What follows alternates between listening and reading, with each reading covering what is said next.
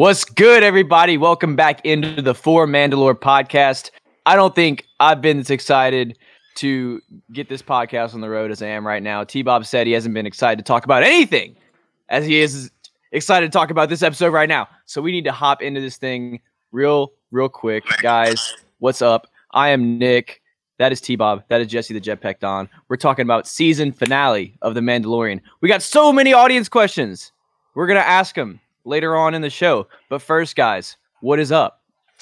Uh, I am doing incredibly well. I'm fresh off my third rewatch. Uh, my third rewatch is generally when I really get into a lot of note taking. My head is spinning, um, and and I, I I'm I'm I'm blown away. I mean, I, I think back to Friday uh, when I saw this episode, and upon first viewing this is without a doubt the most emotional that Star Wars has ever made me, and very complicated emotions, a lot of different swinging emotions, and and we'll get into all of that. But it was just, I mean, from the time when I first saw that X-wing through there to the to the final shot of the door closing, uh, I, I I just felt like I was on some sort of high, like an adrenaline rush or something. My breath was taken away multiple times. It was. Um, look, I love I love nerdy things, and it was just one of the best nerd moments. A nerd moment like a lifetime in the making, multiple lifetimes in the making, all the way back to '78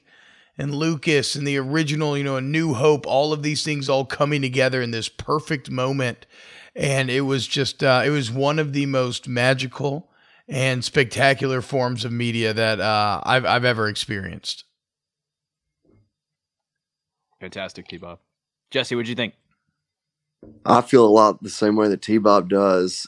I mean, I, wa- I try to re- kind of remember how I felt as I'm watching it, and I remember just, you know, the X Wing shows up, the whole thing. By the end of it, I was like, this isn't a TV show anymore. This is the heartbeat of Star Wars and Star Wars for the future. And I just couldn't, um, I couldn't believe what I'd seen. I mean, it's just, uh, this is the third or fourth time we've said that on one of these episodes. Just when you think they've hit the peak, they just up that game. They raise that level of expectation.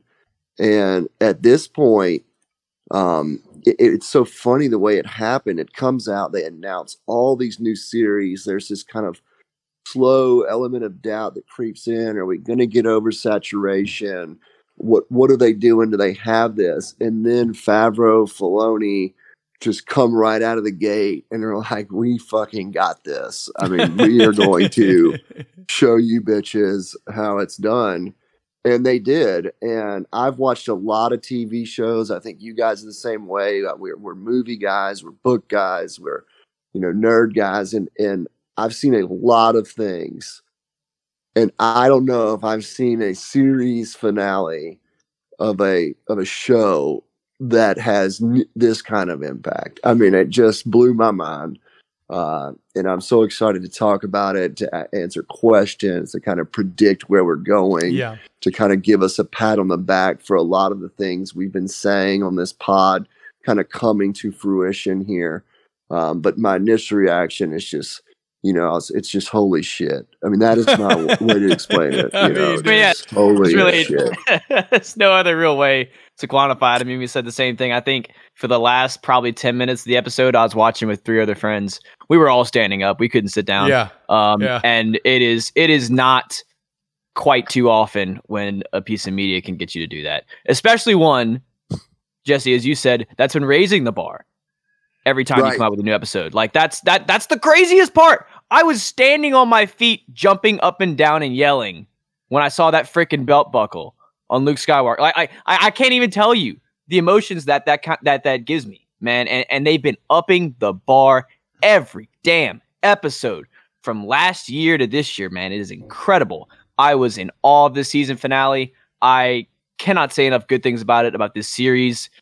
Filoni and Favreau have reinvigorated my love of Star Wars in a way that I didn't think was possible, and I'm just in shock and awe. Yeah, yeah, Yeah. it's interesting. I didn't even consider the belt buckle. I can't wait to get into the details of Luke uh, later on. Okay, but I think I have a good starting point Um, and, and I think we just try to chew this thing, through this thing chronologically because there's so many parts of this episode that I want to give Sure. credence to. But um, I think we need to respect the fact that immediately in the preview for the episode, we are reminded that Ahsoka set this all in motion.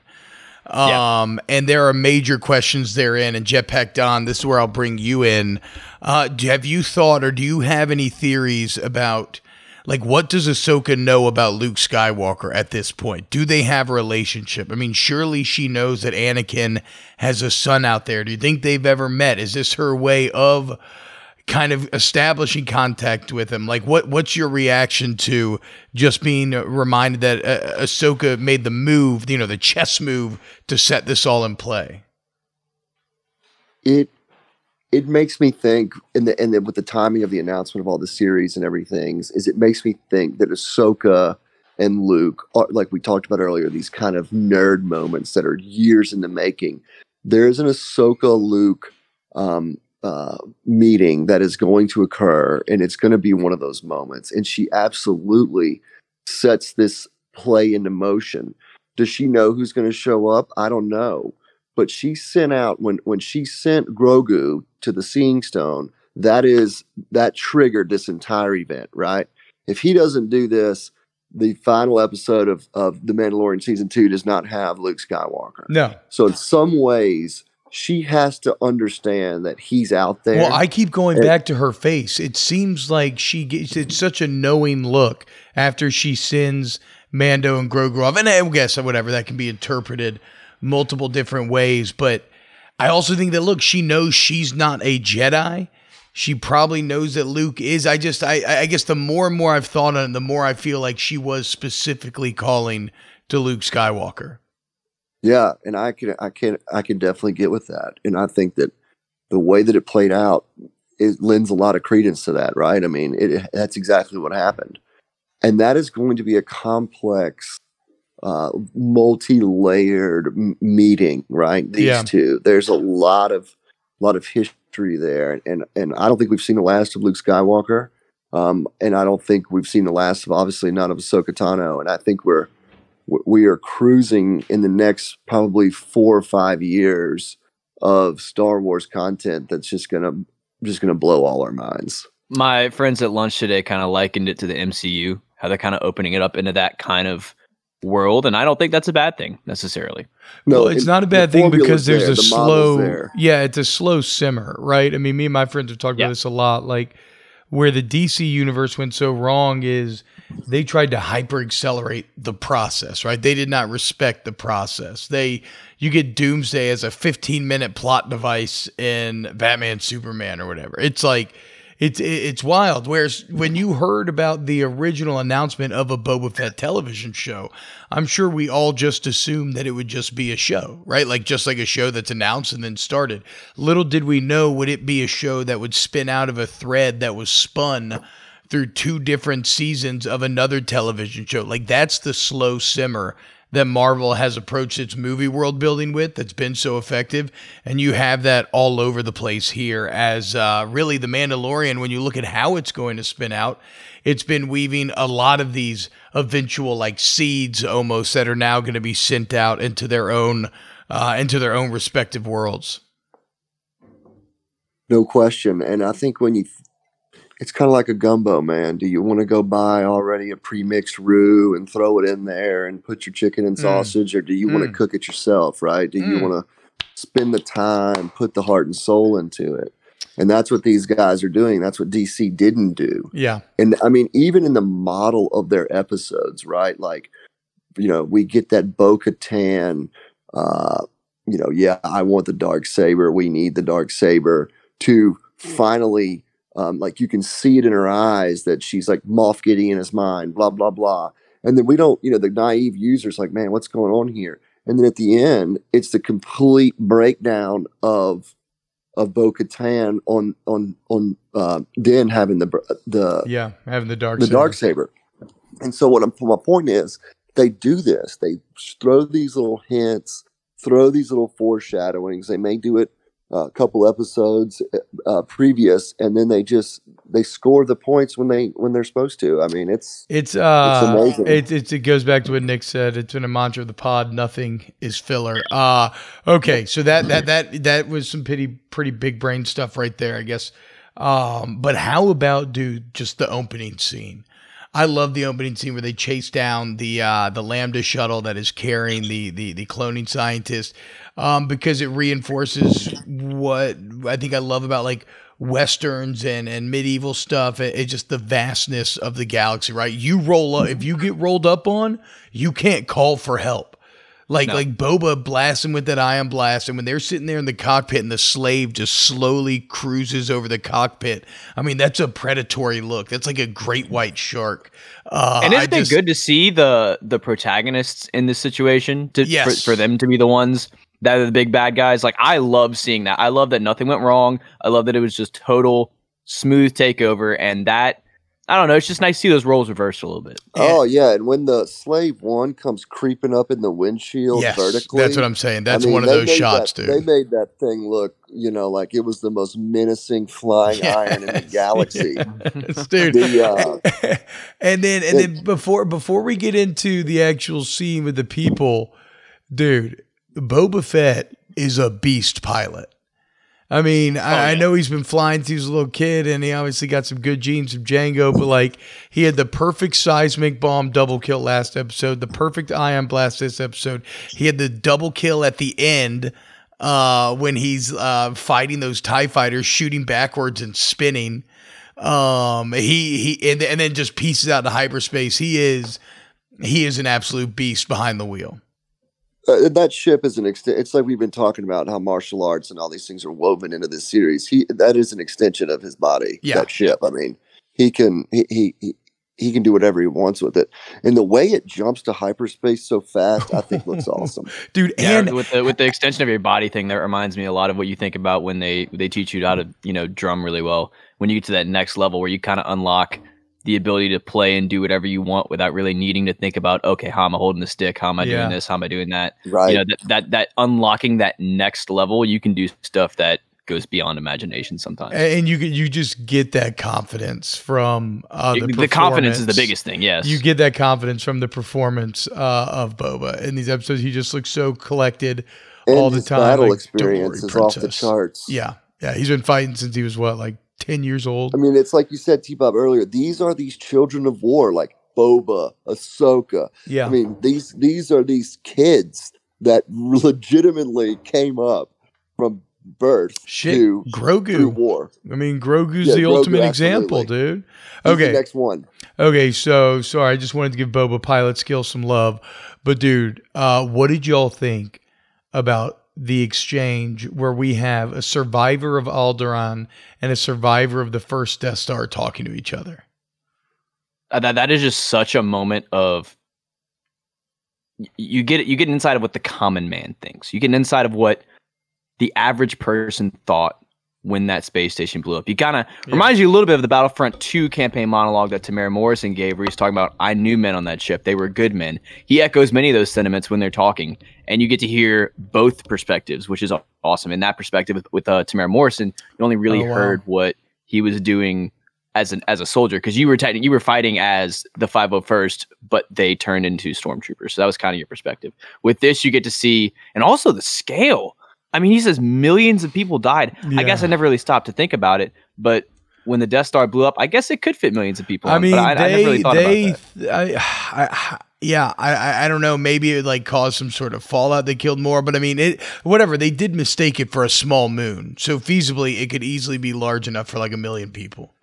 Yeah, it's just it's, it's funny how the action just kind of centered on like one small grouping of areas in the Death Star. So you kind of think about it, kind of warps the scale in your mind a little bit. Yeah, it's just kind of funny about like Luke killing two million people and Han being like, "Whoa, yeah, yeah, absolutely." It takes a. It's, it's like when you think about the the Tie fighters flying overhead in uh, the episode where they go into the the mine a couple episodes ago in the Mandalorian. Uh, it's like wait, the Empire. Yeah, we can think about the Empire. We can have empathy for the Empire. I mean, what? really, like, they're wait, engaging what? with a lot of the concepts, like we said earlier, laid down in the Last Jedi by Benicio del Toro's character. this like almost uh, military industrial complex, right? That it's just constant fighting on both sides and really it's all a matter of perspective. It's uh, some of the same philosophy that Bill Burr's character was espousing yeah. in The Mandalorian. And here you have it brought to a head where you have two people that both are well within their rights to hate the other. Uh, it's only one's more badass soldier than the other one is, and that's Cara Dune. Yeah. yeah. And, it, and it's it's it's the gray era of Star Wars. We've said it multiple times in the pod, whether it's Ahsoka, whether it's Bill Burr's character, whether it's the scene that Nick described earlier, or whether it's this one, right? Like it's they are showing you that that, that it's the gray. I mean, it's not always black and white. Which which is why which is why I'm real interested to see where this all goes from here because to me what made this show is that despite that gray Mando's motivation was never unclear. He, the, right. the the anchor well, of everything was Mando's Grogu. Well, yes, and but but exactly, and and his guiding anchor is Grogu. That's his north right. star, and, and his the quest. unlikely hero. I mean, he's the guy that we we're all starting to see, and that that that pilot. This is the third or fourth time that one of these characters has made me think of the like German SS who were on the run, and you had this this uh, cloning scientist might as well be one of those nuclear yes, scientists. Yes, you know, yes, post World War, like yeah.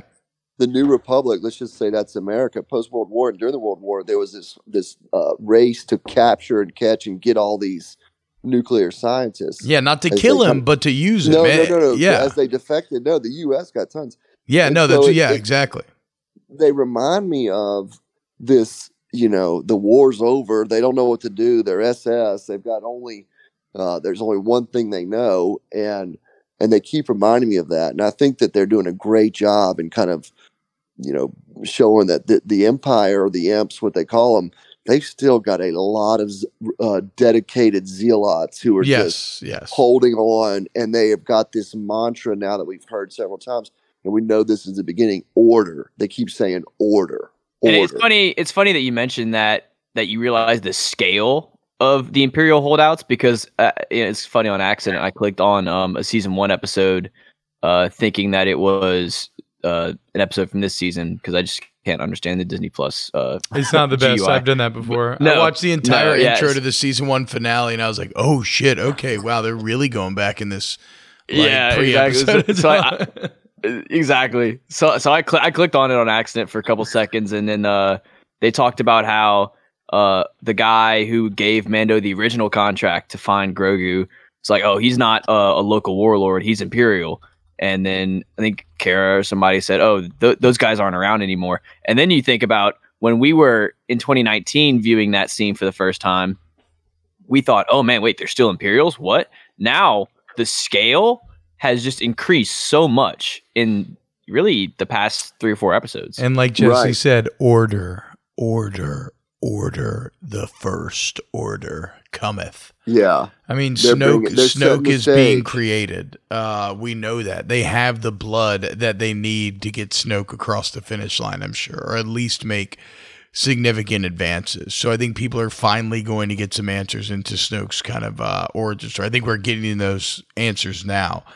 No um, question. I, Jesse, do you think, and, and Nick as well, do you think like does it okay? So the same way in that you really have to question, you know, do the means justify the ends? With America basically harboring, you know, uh, the, these Nazi scientists that did horrific things, but also bring value to the bottom line in terms of you know, trying to put yourself on top. Uh, the do do, do I, I think it brings up some interesting questions about the New Republic as, as, well, right? And that the importance is so much put on this. There's so much importance put on the scientists that like the Imperials actually able to leverage that against them. Right, saying that like he, they, y'all will be in big trouble. Like even though this guy's probably you know done terrible things and and you're a hero of the Republic, like you will be in trouble if he dies I think it's just showing that uh, you know power shifts, but a lot of those same problems and what people are willing to do to stay in power kind of remain. Well, it, it highlights what you were talking about earlier, the gray area. Uh, with you and Jesse were talking about. I, I think it kind of accentuates the fact that, like, hey, we're in this ethical middle ground. And if you don't get him, then guess what? You never find out that he's in the brig, and you never find out that the Dark Troopers exist, point. and you never find out that all of this is going on. Well, well, you find out that the Dark Troopers exist, but you don't know where they're stored, and you also don't have the code breaker to s- close the door yeah. on the Dark Troopers so they don't come out and murk you instantly. You know, so that that's re- you really can't draw the ethical line too hard. Don't draw it in pen, at least. Draw it in pencil. That's well, no, right. I mean, look, it's just like real life. Like those are the questions you have to ask. Do the ends justify the means? And you make a case that yes, in this case they do. No, I think there's no guy, question. He's a tool. You know, he's he's a tool. It's like if the New Republic has him in his hands, he's a tool. Just like if the Empire has him in his hands. Yeah. Um. And, yeah, because he, he's like he's like ex Kaminoan, like not like species obviously, but ex Kaminoan facility person. Right. So yeah, like, but who knows what kind of fucked up experiments he's done in all kinds of I've living always, beings. I've I've always the the you know mad scientist kind of uh, villain character that they I've always thought those are great. Oh, right? dude, I love his glasses. How good do his glasses yeah. look? I was just thinking about that. They're just so it's got like that great comic book sort of feel, uh, like like Elijah Wood's glasses in Sin City almost. The green, it was just fantastic with the green. Um, uh, by the way, uh, it is now established Cara Dune is a B shot between the sniping last episode uh, with the 50 yes. cal and then the headshot from the hip, old girl can uh, old girl can shoot, dude. Well, no I, think, I think Star Wars was doing this on purpose. They put these four female characters to, I mean, they uh, Bo Katan, Sasha Banks' character, Koska Reeves, and uh, Fennec Shan dude, and uh, Filoni uh, loves Filoni loves a girl squad, dude. I mean, look at the final four episodes of Clone Wars, right? I mean, he's he's all about uh yeah, he's he's all about the female heroes. Yeah, and and I think they're they do so good, and and it's probably a good time to chronologically step into our little meeting of uh, yeah. Boba and Din and Koska and uh, Bo Katan, whose ship looked really cool, by the way, outside of that uh, little much bigger. Yeah, much bigger I, I, I had a thought. special note on that meeting. Uh, that was one of the first things I wrote in my show notes. Is that you come for the king, you better not miss she like whiffed on that first punch on Boba. Like not to skip the oh, whole hold up, dialogue hold up, that, dude. Hold up though, because Sasha Banks. Uh, I mean, she did pull that jetpack DDT on Boba that was real tight and sent hey, him I ain't saying I ain't saying that she beat his behind during the fight. I'm just saying the first punch missed. That's all I'm saying. he did toss her through that table like bitch. Yeah, that was. You set yourself up for that one. You set yourself up for that one. Okay, okay, okay. Hold on, but hold on. Okay, so so back to the ships. Uh, I thought Bo-Katan ships was way bigger than I thought it was. I really, for some reason, really, really enjoyed watching the slave park. I don't know why. I mean, Boba whipped that thing in there. He came in hot, and then it was so smooth on its landing, straight to disembarking. It just felt very like uh, spacey or like sci-fi to me. I really enjoyed it.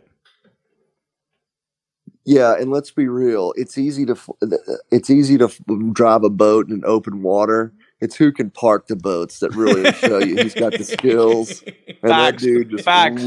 that dude Big just facts. that thing in there at the at the, at the marina. You know. Okay, wait. So, um, uh, what what were y'all's favorite points of the the conversation between Mando, Bo Katan, Boba, and I'm I'm afraid I don't know Sasha Banks' character's name. Koska Reeves. Koska Reeves. Okay. What did y'all think? I liked when uh, B- Boba and Koska Reeves uh, back and forth was the best part of that entire exchange. Uh, I like. Yeah, you go on. I, I like seeing. I like seeing Boba and Din enter the the bar together. Oh yeah, uh, it got you that yeah. feeling that these two dudes are homies, and that's a couple of that's a pretty strong little two. Bro, imagine if you a, were sitting at the bar and you could see it on everybody's faces. Like the bartender was like, "Oh, what the fuck?" But like, imagine if you were sitting at the bar and those two walk in. Yeah, not only do you have two Mandalorians in the bar, you have another two come in, and they don't look too friendly with the other Bro, two. Boba Fett just gives off waves of menace. He just yeah. like vibrates like anger and rage and just like he's a tank, dude. He's a walking fucking tank. And you know what I loved? Mando's talking, and then Boba's like, "We don't need them," and that's when both Bo Katana and Koska Reeves perk up. They heard that Oh voice. Oh, yeah, the voice. Yeah. Ooh, voice. dude, to And- me, that is the richness of the Star Wars universe. Everything we're talking about, nerd moments, decades in the making, that is the richness coming through, right? Oh, because it's as soon as they heard that voice, they were like, oh, shit. And when well, she's and like, they, yeah, go on. They use that to establish Bo Katan as another one of these uh, Clone War ki- people, Yes. right? Like she came up in the Clone Wars. I've heard it thousands of times. I mean, I that love was that that, was menacing, dude. that That, was so menacing, basically saying, I've killed so many of you. I've killed you so many goddamn times, thousands of times. But then Boba with the uh mine might be the last one you hear. Ooh. oh yeah, and Oh, that's, gold. and that's when uh, and that's when your girl uh, S- Sasha Banks said, "No, you're not going to talk to my my you know my girl like that," and took that th- took that swing. Hey, she whiffed though. She whiffed though. She whiffed. Uh, The, she uh, did, dude. But then she, when when Boba tried to pull her with his, uh, He was strong. the man, the Mandalorians love the cable. Like nobody loves the Oh, cable yes, more than the yes. Mandalorians, dude. Well, and, and- she she reversed it on him real quick. And you get a sense of how truly combative and combat oriented their culture is, right? Like, Yes, like, yes. there's only one way to settle a dispute, bitch. And yeah, that's that, like, that's like their equivalent of just like getting into a shouting match with someone. Like what all went all down four there. of those participants loved that fight equally. Like they, they no, were all like into it. it. No, you're right, and that's a part they like it, they enjoy it. And I remember when we were talking earlier, maybe in our group text, uh, you know, they used to have the Sith saying, right, peace is a lie. Well, the the Mandalorian version of that is peace is a sin, like that it makes people fat and lazy and uncompetitive and weak. And so they they really show you that in, in all these confrontations. And it also shows you why it's so freaking hard to unite these uh these meatheads yeah. and you can all and you can divide them so easily. yes, exactly. Yeah, they give a perfect example how she says, if we would have given, like I think she said, half as much of this effort towards the imps, we'd have our planet back by now. Yeah, Yeah, Perfect example. She thought she was in like halftime of Varsity Blues. Yeah, dude, I know that line was a little funny, dude. That line was a little. God damn it, boy! yeah. yeah. I just pictured her throwing the play sheet on the ground with a big dip in her mouth, like fuck. and the major element happened there. A major commitment. Din basically committed to taking back Manda, uh, Mandalore with her. Yeah, right? he's like, look, I don't I give mean, a fuck, said, dude. "Fair Come help me with the you Help me kid. get the kid. I don't want this fucking dark saber. I don't want Moff Gideon. I'll help you take back Mandalore. You just got to help me get the kid. How about uh, the line where, and it was pretty ironic, where Ko- Koska Reeves tells Boba, uh, "I didn't know sidekicks were allowed to talk," which like maybe like her second line of the show, which was hilarious. And then Boba calls her out. I don't know what he says. I've tried to listen so many times. He says like. Well, if that isn't the quackter calling the Swifty Swabby, it's just like Yeah. some excellent Star Wars nonsense, dude. Of course, Yeah, hearing that, you're like, yes, it is exactly like that, even though I don't know what either of those things are. Exactly, dude. Um, okay, so where did we go? Uh, where do we go? Unless there's anybody else. Do, do y'all have So anything they- to add on this scene? No, I think we're good. I think we've we've talked that one pretty thoroughly. I think we go straight into uh, the the plan to board to uh, board my Moff Gideon's butt plug. Yeah, my my uh my I mean, first note You see it. on that was you see it. On that point, uh, that the Dark Troopers, the, the the the scientist reveals to us that the Dark Troopers are the third gen. So it turns out the ones that we've seen in Battlefront and so so on and so forth are not not canon. These are just like kind of the new ones. yeah, And and he said they eliminated the uh the the only weak point, which was the humans inside the suit. Yep. Drones are back. which was a critical error, as we'll discuss later when uh, our favorite hero arrived. Oh, okay, okay, okay. So, um, so I, I I thought the plan was actually pretty solid as far as It was plans go. Yeah, I, did. thought, too. I, I, thought it And- was a little surprising that they let Bo Katan be on the mic. Because I feel like her and Gideon have a bit of a history. Maybe she kind of Yeah. wanted him to know. I'm not sure. But um, but yeah, I mean, it was executed to perfection. Well, you've got five. That, I was thinking to myself, you've got five studs, right? Like you give them a game plan. You've got Boba, Den, Fennec, Shan. All they're going to execute. It's right? SEAL, it's SEAL Team it. Six. It's like the elite It of the elite. and they and the boarding scene was fantastic. I mean, he's like, "I'll give you a show. Prin- Better have your shields up, Yeah. princess." Yeah, dude, that, that's what I'm saying. Bo was like, she's like, you, you know, you got to make it look real, and you got to watch out for those. And he's just like, shut the fuck up. I got it. Like I know it. I know what I'm doing. Yeah, and then and then as soon as like so when they're about to go into the TIE launch pod, which by the way, how they launch ties is so sick, dude. Dude, Oh, dude, and I, you I had, I have person so much view. to say about that. I have so much. Go ahead, Jesse. I have so much to say about that. Yeah, go ahead. No, but my point is, I loved it because the first person view. Like I was like, "Here's the Disney ride they're making." Yeah. Me fly, getting shot out of a freaking light cruiser, Oh, and dude. fighter. and and just It's how they really like, like- kind of yes. carried in, and then uh do you think those pilots? I mean, I guess those pilots just have to stay ready or something. But wait, so Nick, you, what what did you want to say about it? I, I just think like yeah, I, I I was thinking the same thing during the first viewing of the episode. I was like, wait, are they just like always in their TIE fighters? Just But yeah, dude, I, I guess just they ready kind of to are. fucking roll. I mean, think about it. Like, I'm sure you could have the same way you have somebody guard a hallway. You have like a squad uh, at any given time, just in Exactly, the ship, yeah, ready exactly. to go.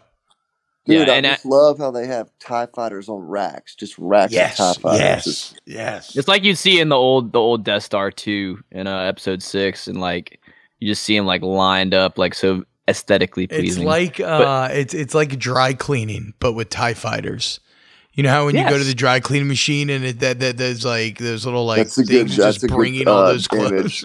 actually an extremely accurate and good visual. uh, so what did you want to say about Nick?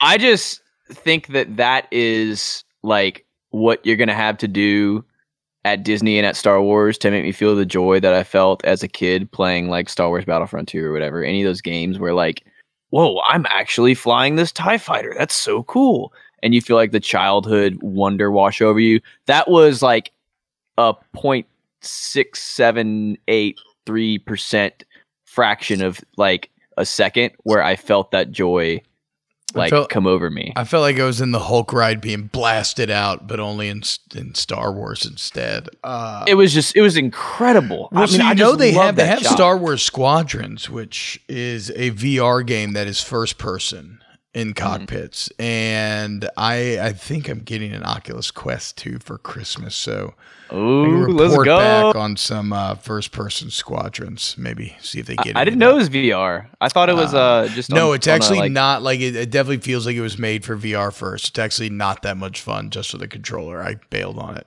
like immediately after buying it almost. really. Uh yeah. Anyway, okay. So uh the plan uh, we see slave one, slave guns popping off. Um, the TIE fighters start coming out, almost collide. Lambda shuttle gets in there. How about when Boba breaks off the attack, dude? He hit that juke pretty quick. He, he, immediately he immediately cut right, started spinning, hit two shots firing backwards like it was nothing while spinning, and then went to light speed. Later, bitches. Um, and then and then and then and Bo Katan was pretty slick landing that Lambda shuttle. That was a tight runway, and then they just came out guns blasting. I mean, destroyed that thing. The the they cut through that thing like a, a hot knife through butter. Did the stormtroopers they were in the they were in the command center in five seconds. So, okay, so this is a question that I have. Was there too much easy stormtrooper killing? I love the plan.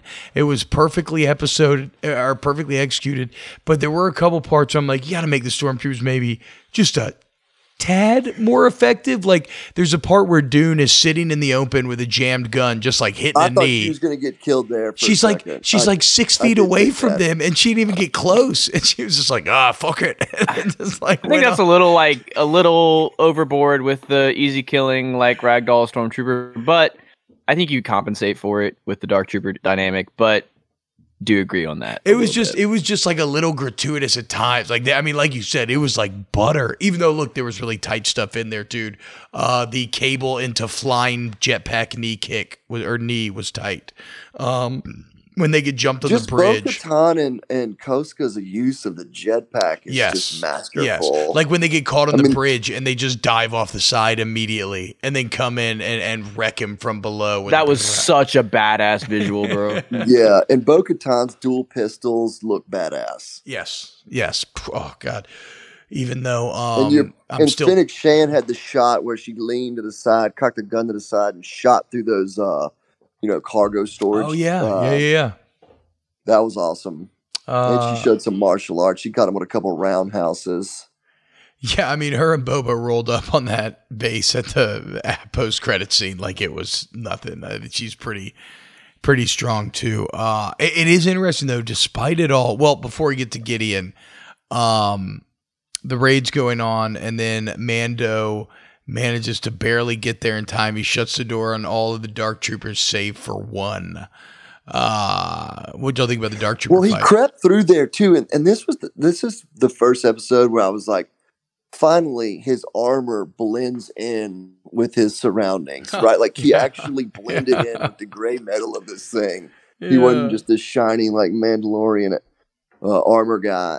And, and he, you know, he crept through there very much, kind of had that Obi Obi Wan. Wan creeping, dude. feel. That's what I was just thinking. He absolutely had that Obi Wan creeping, kind of peeking around corners, floating on the balls of your feet. and the spear looks really cool and is, you know, kind of attached to his back. Uh, and, and so, what y'all think about the Dark Trooper fight? Obviously, Dark Trooper got the. It, it seems like I, I feel like Mando got off to a terrible start in the fight. Yeah, you really get a Um, feel like you you you hear his reaction and, and his emotions in that fight, and you you feel for him. Like you you see him and hear him get hit, and you hear the groan and the grunt, and it's like, dude, like that's got to be like. Well, I mean, to any average person, mean, you'd I- just be de- demobilized. I was shocked that he allowed him to get his hands on him as easily as he did, but I think he was taken a bit surprised by everything. Well, he, he got hit with that Terminator 2 Judgment Day scene where the guy ripped his, his fingers in between the doors and Yeah. ripped it open. I bet Yeah. he was like, oh. you know, yeah, it- you know that's a exactly. impressive feat of strength. And then once that then he thing shot gets his a little blaster at him. Yeah. That thing was ineffective. The fire looked cool, ineffective. Well, the fire he- at least got him to disengage, though, right? Because I do think did. extended fire would have melted something in there. Like it, something yeah, that's an important point because we, we get eh, kind of like the specs, the rundown of the Dark Troopers from this fight. You know, without being told in text or in writing what the features and attributes of these things are, you kind of find them out because you pit them up against one of the most badass fighters that we've seen in this franchise so far. And I wonder if Pedro had a little PTSD when they're like, "Hey, there's going to be this scene. We're just going to bash your face in with uh with the fist of a dark trooper, very similar to how the Mountain did you uh, in Trial by Combat. But this time, you're going to have a Mandalorian helmet on. Wait, but but how about uh it's also actually for the character of Din Djarin. He could have been having a little PTSD that suddenly all of his deep rooted droid hate and fears are back in the most menacing way possible. Right? I mean, Hell remember, yeah. Mando hates droids. They they've ruined his life. They killed his family. They they you know ruined his planet, made him a Well, foundling. and, and he's definitely entering uh, concussion protocol after that. Bruh. I that shit was shots. brutal. It literally dented the spaceship behind him. It broke through the wall. oh, but Very hey, but the be- but the Beskar's beast though, dude.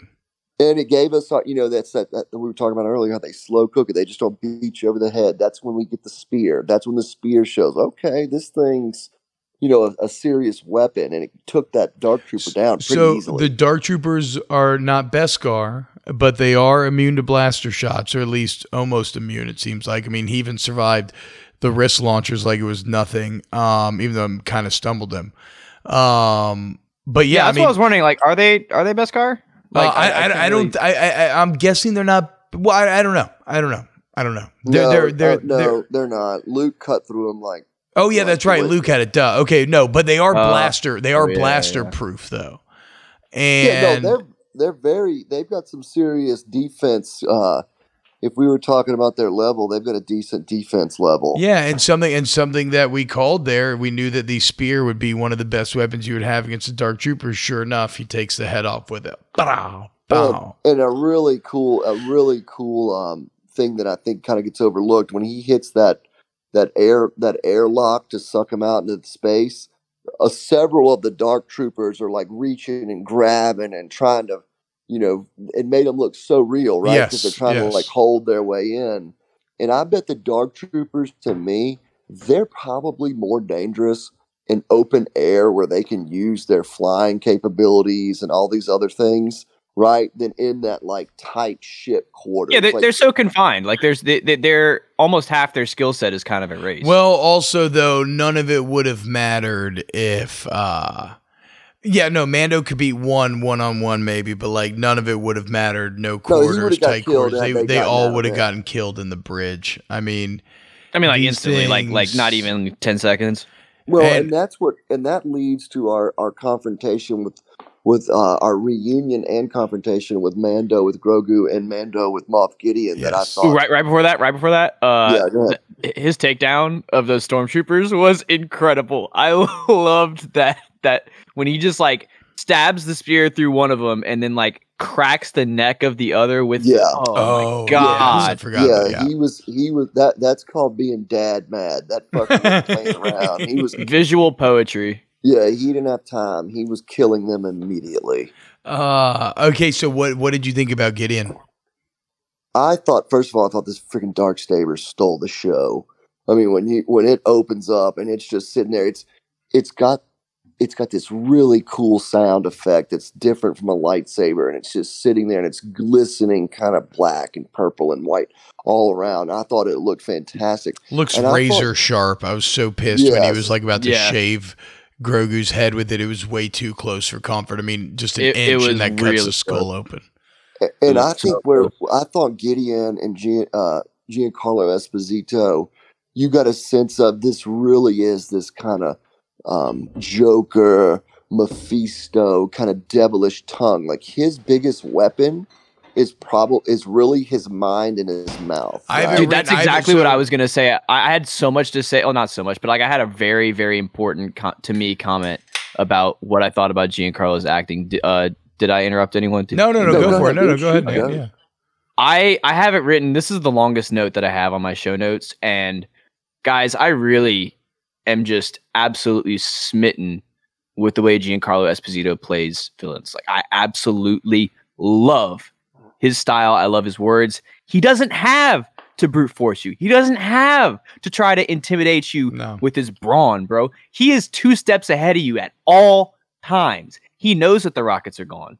He he knows that the everyone on the bridge is dead, and he's gone into full fuck it mode. Like he is in this part of the of the end game, bro. Like this is not any kind of playing around to him, bro. And the fact that Jesse, as you said, you said it very well.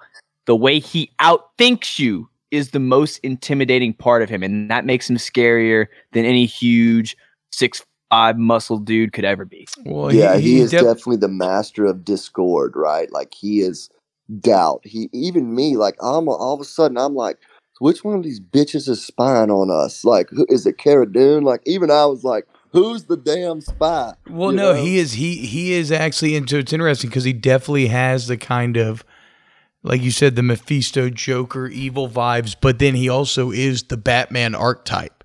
He's the master tactician. Now he may I don't think he accounted for the original raid, but you could see when they were flying into the to the TIE fighting tube, when they were originally boarding, you could if you really watch Gideon, you can see the gears spinning in his head.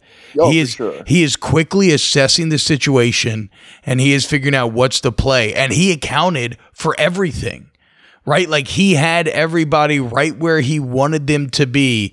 The one thing that he did not account for was luke skywalker. Um he wasn't Well, the he knew to get off the bridge. He knew to get off the bridge. yes exactly that's what i'm saying no To he, make he his stand in the cell. yeah, he knew the perfect move. He knew if he confronted Mando instead of Katan, and he look, he's not the uber elite swordsman I expected him to be. He's he's he's definitely good. Like he's better than um, you know, I'm sure like 99% of people, but like when you're talking about Mando and the people we're dealing with, you are talking about the best of the best. So he's definitely not he like tra- that's why he had to sneak attack him. I mean, he had to help him. Yeah. He had to get him to drop his guard. It was clever. He- It was a he- clever- He knows clever he can't attack. fight him up straight up one on one. So he knows he can't fight him one on one, which he uses to his advantage because he knows Bo Katan's pressure points. So, like you said, he gets the move that he comes up with. That makes everything work is he leaves the bridge, goes to Grogu, knows he's going to fight to Mando, lose to Mando. Maybe he dies there. He's okay with that, but there's a chance they leave him alive. I mean, he's pretty valuable. He probably understands that as well. And he knows that then this will cause the cracking of their group between Bo Katan and Mando. It really was a very smart play by him hitting a lot of different pressure points. And I love when he sees that Mando indeed is not going to kill him, and he's just like, "Oh, okay, uh, this is going to be interesting. Let's see this." Yeah, and and you also get him to set up that mythology and that mythos of the dark saber too, right? Like, yeah, he starts you learning more about the weapon because they're setting you up for this eventual Bo-Katan kind of confrontation down the line. Um, I think that Mando to me, I just love that Western pragmatic dialogue from Den. He's like, "All right, what are you doing? Like, spit it out, Gideon." yeah. You know, and and I really like that. Um, I, I had some, I, and and Jesse, to your first point, uh, it's right here in my notes. It says some real Wormtongue moments in this episode as well. His uh, his tongue is definitely as sharp as any blade, and he had that whole room freaking out and doubting itself hard right before those dark troopers are about to start Well, the- roll up on him. Yeah, he's the master of discord. And look, the fight between him and uh, uh, Din was awesome, and Din showed some real skills with the with the uh, spear there. Yeah. You know, the kick, the kick shot was really cool. Yeah. They they they really blend in these. You, you got to tip your cap to these action scenes and these fight sequences. They are incredible. The uh I mean just like the the way like all the extended contact between the dark saber and the Beskar when it would like really start to heat or Oh, yeah. like when they're like locked together and he's walking along the wall and you see the sharpness of the darts dark saber because it's just cutting through the spaceship wall like Well- it's nothing but it's not going through the spear. But at the same time, I think if it held there long enough, it you think you you think you could spear. burn through? That's what I was wondering. It definitely was I giving you those so. vibes. It was giving me that vibe. I mean, this thing was made by a Mandalorian. That's what right? that's what I was just about to say. Like it's a weapon of Mandalore. Like it's, it's right. It, it's got to have that like trump card at some point.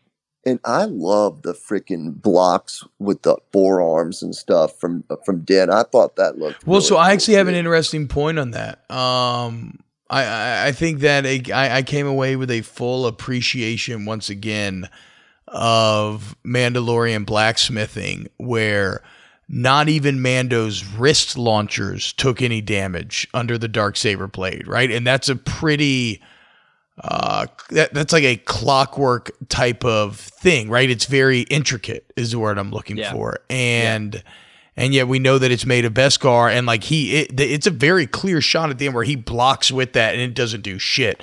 And you can even see uh, Gideon's face, kind of like, oh fuck. Uh, so shout out to the blacksmith, who we haven't seen in a long time. Well, and the She's one of my favorite characters in this series. I love her. Yeah, I can't wait for her to return. And the hilt of the dark saber is so badass looking. Yeah. you know, it's just this black hilt. Um, it, it just looked cool, and it just kind of gets flung to the ground like a you know. And he t- he. This is another time where Mando said, "Look, I don't care about that dark that dark saber. You can have it. Get out of here. Uh, Just give me the kid." Right? His mission is clear. His eyes are unclouded. His heart is open, and he is doing what he what he believes is right. How- And that's what I, I really like him. How sick was it uh, when Mando walks onto the bridge wielding the dark saber? Oh, you look! Uh, I mean, just it just looks so freaking cool, man. It, it- I it's mean, incredible. And he looked lean and mean, and now this guy's Yeah. starting to be like, you know, his he's elevating his fighting game. He's not just the brawler anymore. I mean, he's Yeah. he he is elevating his status. And Bo Katan, Looked, she was like, "What the fuck, dude?" I know, and I Yeah. wonder what like people who didn't know the dark saber history were thinking there. Because you would think she'd be happy. Because you I mean, got Cara Dune's like, Cara "Hell Dune. yeah, She's dude! like, he took her alive." yeah, you got that from Cara Dune. She was that naive, like, good, awesome. Uh, Yeah, yeah. She's like, she great. Okay, see- mission accomplished. Fuck yeah. Nice Bro, job, she man. didn't even see Gideon. She did not even see Gideon when he walked in. All she saw was the freaking glow of the b- dark saber. In Mando's she's there for. hand. In Mando's hand, dude. And she's just like, oh shit. this complicates things. Um, let's talk about that then. Because and Gideon explains the history of the dark saber. I mean, Jesse, you, you're the Well, best he, to that's explain. where he starts sowing them seeds, man. That's where he starts setting that down. So why don't you why don't you explain the history of the dark saber, and then I think we'll get into some seeming contradictions that I think there is an answer for. So the uh, basically the dark saber is that Arthurian tale, that Excalibur of Mandalore, right? Whoever wields it uh, has claim to the throne. Uh, and and like we talked earlier, that they're they're this war culture, this combat culture. Anyone can claim it. A family can claim it. A you know uh, clan member of a big family can claim it, but it has to be done in trial by combat. It has to be won in a. It can be found, but but it still has to be won. Right? You have to defeat Yeah. the owner of it to get it back. It can't it, it, it can't be given to you, right? That's the mythos of it. So that's what the weapon is, and that's how how uh, Moff Gideon uses that um, Now, immediately when he's you know sowing those seeds. Okay, so why that's interesting is because we actually have canon where um, Sabine Wren and Rebels has given it to Bo Katan. That's what uh, I wanted to ask y'all about. I wanted to know like what what is going on with that. So I guess I'll, I'll defer to the Jetpack Don here, but my interpretation is that, and and any and honestly, me and the Jetpack Don even discuss this a bit, but I do feel that that's maybe what Bo Katan, because when we leave Bo Katan, she's got the dark saber back and she's going to take over Mandalore again, or maybe she has taken over. And obviously things go very badly, right? The Empire runs in, rolls up a Mandalore, destroys it. We we know what happens. I wonder if she thinks that the reason why uh, she wasn't able to rule at first was because she didn't win it in combat and was given it, and she doesn't want to make that mistake a second time. Yeah, I think that's what it is. I, I, the way that Sabine, when she returns back to her planet of Mandalore, and she has this really cool conversation with her mom, it's like she's like, "Where'd you get it? Where'd you get that dark saber?" You know, because she knows it. We've talked it. It's a harbinger. It's like the it's like the Iron Throne in Game of Thrones. It's a hot seat. It just When it's that- just it's it's ta'veren and it, it weaves the world around. It just calls it's it's magnetic to violence and people the who want power. And the only way to hold it is to be a dominant power, to be a you know a Floyd Mayweather, if you will, right? Like Yeah. you're going to have to go undefeated.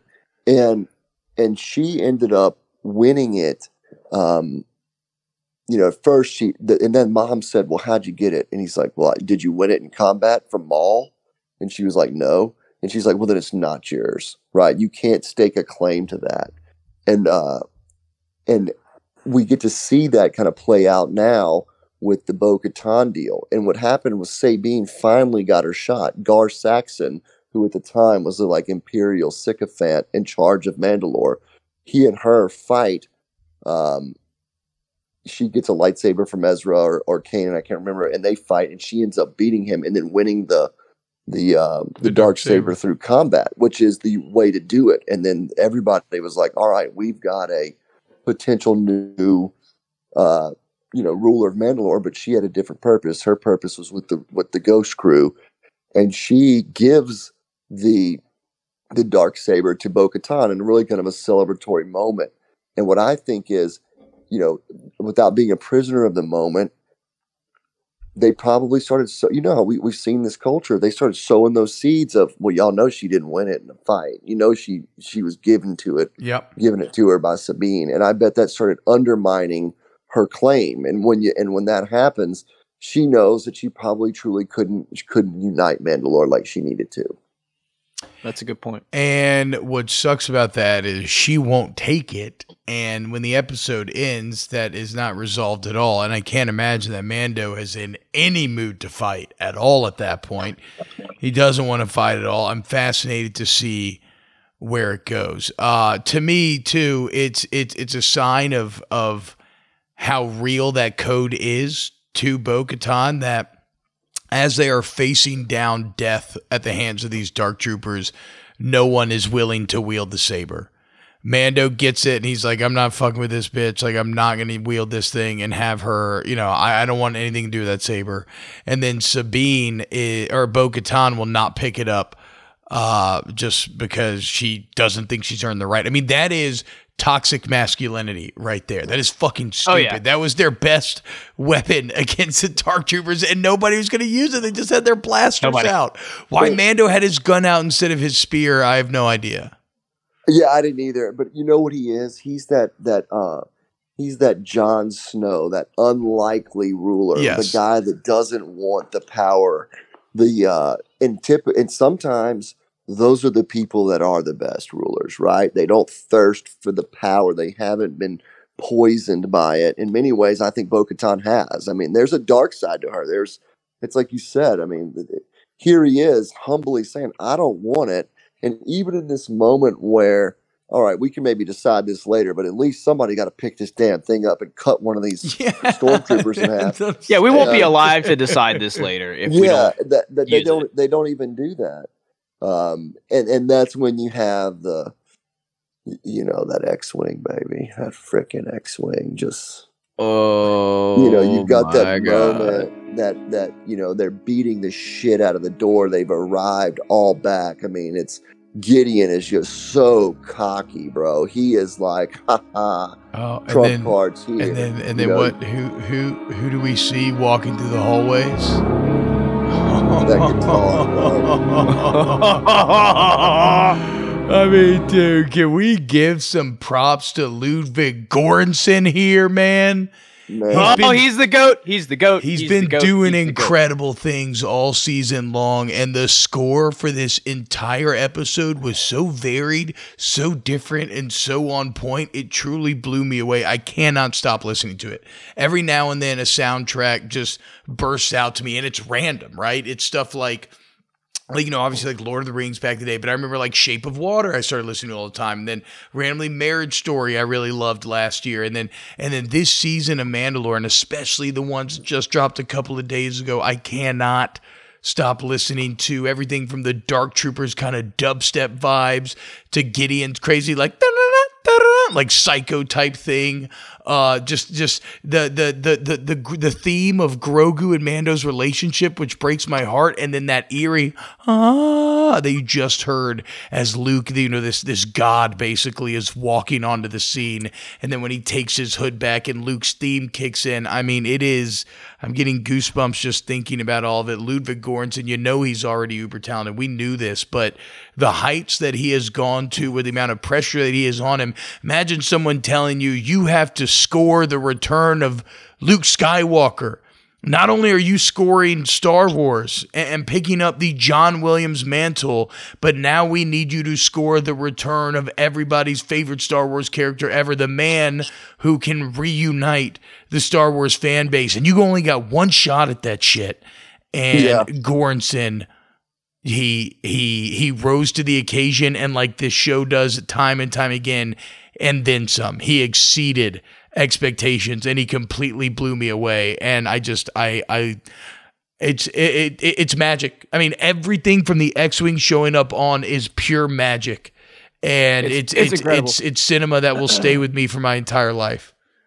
uh, I um I, I really think we need to go back to what you just said because I think it deserves a second kind of pass through the pressure that you are under if you are Ludwig Göransson is insurmountable Yeah. to most human beings. I mean, think about we've been saying since I, I bet if we pulled up episode one of For Mandalore, you'd hear T Bob and me talking about how we like Ludwig Göransson- Göransson's score. And Yeah, every yeah. time he's come back, Yeah. he's done something a little bit better. He's done something a little bit cooler, or he's changed it up a little bit. He hasn't gotten stale. Guys, the fact that you can be that way as a creative is something that you just need to take a second and marvel in. Well, you know, Yeah. we're pretty creative people, and it's one of those things that just intimidates you because you're like, that is just a level of creativity.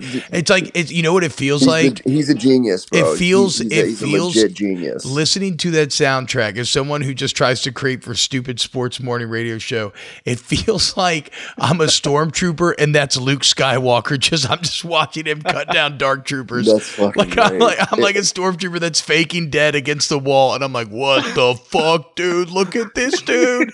He's just Dude, sitting there there's this- cutting through him.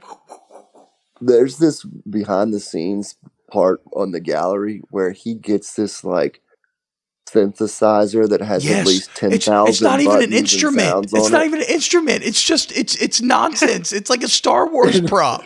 And he's like, you know, I started inventing these sounds. And I'm like, this is this is one of these kids who, uh, when he he- when he hear heard a song one time, he just starts cranking it out on the piano. You yeah, know, like yeah. like this is that guy, and he was given the creative uh, leeway, and and that's one thing that I think we've got to also recognize with with him, with Favreau, with Filoni, and all these directors. They have got genius talent, bro. They have Yeah. got they've got that cream of the crop talent and they've created this this studio atmosphere that I think these guys can't wait to go to work every day. And when you do that, you get these kind of this magical thing that we had in the last you know eight minutes of the the finale, where you're exactly right. From the moment that guitar that just sent me in this entranced little moment where they play the guitar, and I'm like. Surely that's not Luke Skywalker's X-wing. I mean, we've just been bullshitting No, about dude, you Luke know- you Skywalker. knew- Yeah, like you that. knew, That bro. wasn't even really a concrete you theory knew, that I believe but in. but but y'all knew, y'all knew, Oh, I knew deep in my heart. you no knew doubt. deep in your heart when you saw that X-wing, you knew exactly who it was. and that's like like we said earlier. My breath slow caught. I literally, I was standing up, holding Odie in my arms, my daughter, and and I'm like, I was like, way they did this. Like I immediately felt tears well up in my eyes, and and, and it's so Yeah, funny do, doing this pod. I feel like it's it's been this we we've kind of come to this slow realization. You know, we talk about this so much every single week, and I feel like we felt the call of Luke stronger and stronger the more we talked about it, right? Like initially with the Ahsoka, so I feel like, you know, maybe it's Ezra and Thrawn because they want to bring Luke back, right? But then like, well, would they really do Ezra here? And I mean, Luke is the most powerful, and then you start thinking about Ahsoka referencing to maybe a Jedi being out there. There's not many left. You look at who's out there, and it just felt like the call of Luke grew stronger and stronger, and then it culminated in that X-wing shot, dude. Alarm sound off, X-wing flies in, and my breath caught. And and I thought uh, Gideon was his acting there was amazing. He was like, oh shit. And that's when he pulled out the blaster Yeah. and went, you know, for the Hail Mary. Uh, because he knew that something had just arrived. Look, man, if you're, and, and granted, Anakin and Darth Vader actually threw the the the Palpatine down the tunnel, but Palpatine, let's get some respect on his name. He is a powerful being that could go through the galaxy and kick everyone's ass. And if you're the guy that is credited with his death, yeah. what do you think other these these these remnants of the empire like? Oh no, we ain't messing with this guy, man. This No, Luke you're you're you're, is- you're God mode, dude. You're you're, you're I mean, You'd, you'd have to be a, a program droid, which the Dark Troopers are. You'd have to be a program droid to want to go up against that. And this dude, the way they gave him the entrance of the Vader esque Rogue One entrance, father like son, with the with the hood all black, everything, and then the fucking green lightsaber lights up, and you're like, I mean, it was one of these goosebump moments. I'm a, I'm a kid. I'm, I'm I'm born in the 1980s. Uh, I grew up on Yeah. Luke Skywalker, Yeah. and this is what you know. I get the Last Jedi, and I'm and I'm and I like the Last Jedi, but this is what what you wanted to see Luke as a master Jedi, uh, and and they, and they gave it to you, and it was They gave you so much. They gave you well, so and, much. and and in the end, much like something like Clone Wars makes the prequels so much stronger and justifies a lot of the decisions made therein, I think it perfectly justifies the Last Jedi's decision, and now it makes that arc like ultimately with this stuff that you want to flesh out some of the main movies. It's like Rogue One. The best thing that Rogue One that you can say about it is it makes that originally trilogy like even stronger and cooler, and and and, with this um. And, and so with this scene, it makes the Luke that you find in Last Jedi even more interesting. Because when we see this Luke, this is him at the height of his powers. This is him in God mode, superhero mode, where he is restarting that Jedi temple. Grogu is going to be, you would imagine, one of his key apprentices in restarting the Jedi temple. And so yeah, no question. a- a- and so yeah, I mean, in the end, it's like I, I I wonder if this will bring people around who were not fans of him in the Last Jedi. Will bring them around to where you find him at that point. Um, now that you have some some uh, some height of power, Luke on No, screen, and I think there's more. think, I think they did, like we've been saying, that unite the clans, the fan clans, and that Luke fan base is a huge part of that. And for them, I mean, if you went onto Twitter or looked at these kind of immediate reactions from kind of the Luke side, they were just, they were so happy. People were just generally ecstatic about how it went down. And the way he just cut through them, I mean, he treated these things and they should, they set it up. They showed you how hard Den struggled with one, right? So Yeah. they showed you how, how, how, how badass these things are. And he just, uh, I mean, absolutely with, with with methodical, quick, efficient strikes of a samurai, just waylaid these guys. And then he hit him with the force crush, and then which we've seen Windu did to Grievous, we've seen Anakin do. And the reason the Jedi can do that is they can do it again. They justify it because it's a droid Yeah. right? That it's not a living thing because it's a very, it's a dark side of the force. Oh yeah, for sure. Also, the th- well, I mean, yeah. you you look at that. You look at the what he does to the to the last Dark Trooper, like the final one. He literally crushes it the way Vader crushed the medical droids at the end of Episode Three. yeah. It's Yeah, he um, absolutely does. And it's, I mean, obviously the Dark Troopers are so just like made out of a strong material. And so the ability to crush them, you see his force power. But let's talk about his fighting because, um, I don't know. I, I think I probably watched the Luke fight scenes like five or six times now. And and I'm and I'm really trying to break them down and I'm really trying to get a full appreciation of what we're actually seeing because upon first watch it can look so smooth that I wonder if some people almost roll their eyes like of like oh man I mean they're not even shooting they're not doing this they're not doing that but what you have to understand what you're witnessing is someone who is orders of magnitude more powerful than anybody we have seen he would smash Ahsoka um, she would put up the best fight of anybody that we've seen, but he would smash her. I, I- think at least. I, I think he is, uh, like I said, just just multiple orders stronger. And what you're seeing is, and Jesse, you probably know this better than me, but you see it in anime. I feel like you see it in some kung fu movies where he has reached that point where he is so advanced in his fighting style and fighting knowledge that he is almost prescient he is almost able to see the future. And so, like, there is no wasted motion. Every single move is the exact move needed at the time to counter whatever is coming at him. Um, I, I, I would even go deeper with it. I think that when we talked on the phone, you brought up him maybe like feeling like oscillations in the force, right? Like who knows what kind of sensory information he takes in from his force powers. He could be uh, moving guns, making it hard for them to pull the trigger. He like like like he is operating at full capacity, and what you see there is what uh is is the prodigy finally come to light right? It's it's that original innate talent combined with years and years of training and you see it at its max powers and it is a sight to behold. I mean before he crushes that guy at the end he hits this move in that hallway where he does a force pull to cut a guy in half which he then goes into a behind the back spinning knee where he blocks a blaster shot behind the back, finishes the spin into force push, uh, does another like spinning cut block, throws a helmet into one guy, and then cr- it's just it is it is masterful. It's the most powerful That- outside of Vader at the end of Rogue One. It is the most powerful um, display of force that we've ever seen. I 100% agree with every single word you just said wholeheartedly, and I, I just wanted to second the uh, the sequence that starts with the force pull Yeah, is Yeah. is is just art. Oh my god, it is amazing.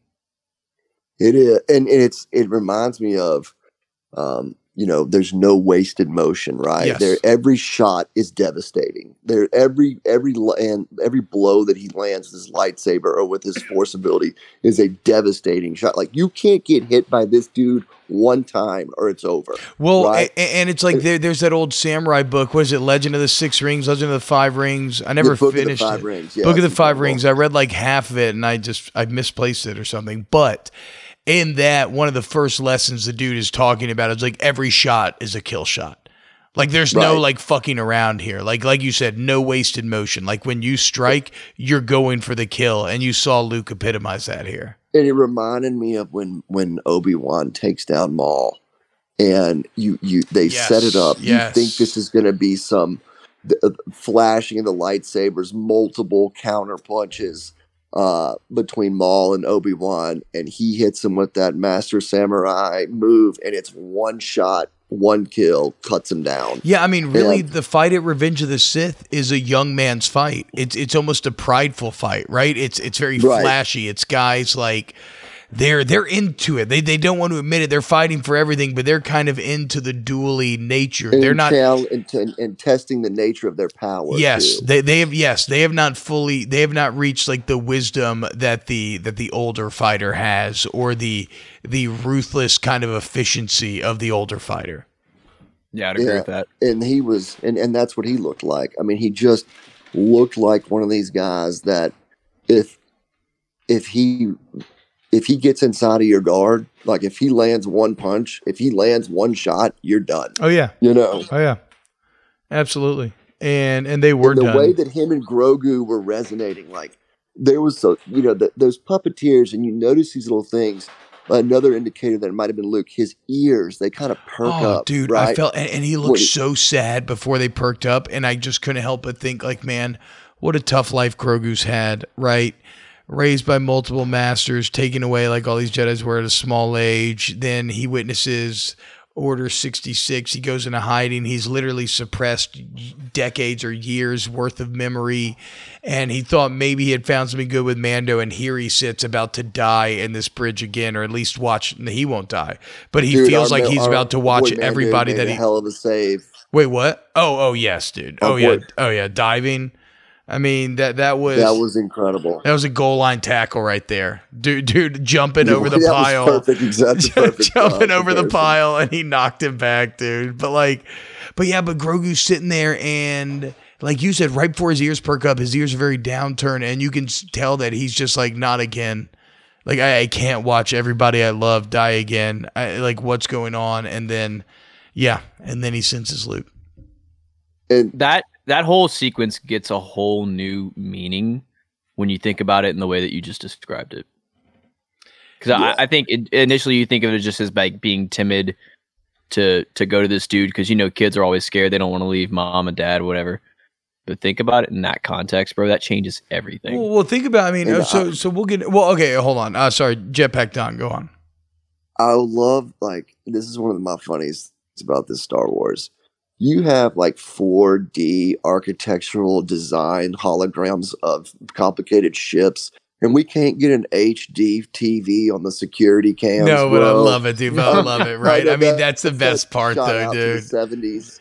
That's You know, that that's the best tube. part of We got Star the damn Wars. Boob tube, black and white. Yes, uh, But but think about it, they don't have gunpowder, right? Their technology just evolved in a wholly different way than ours did, and their physics may be different. Like whatever, it doesn't matter.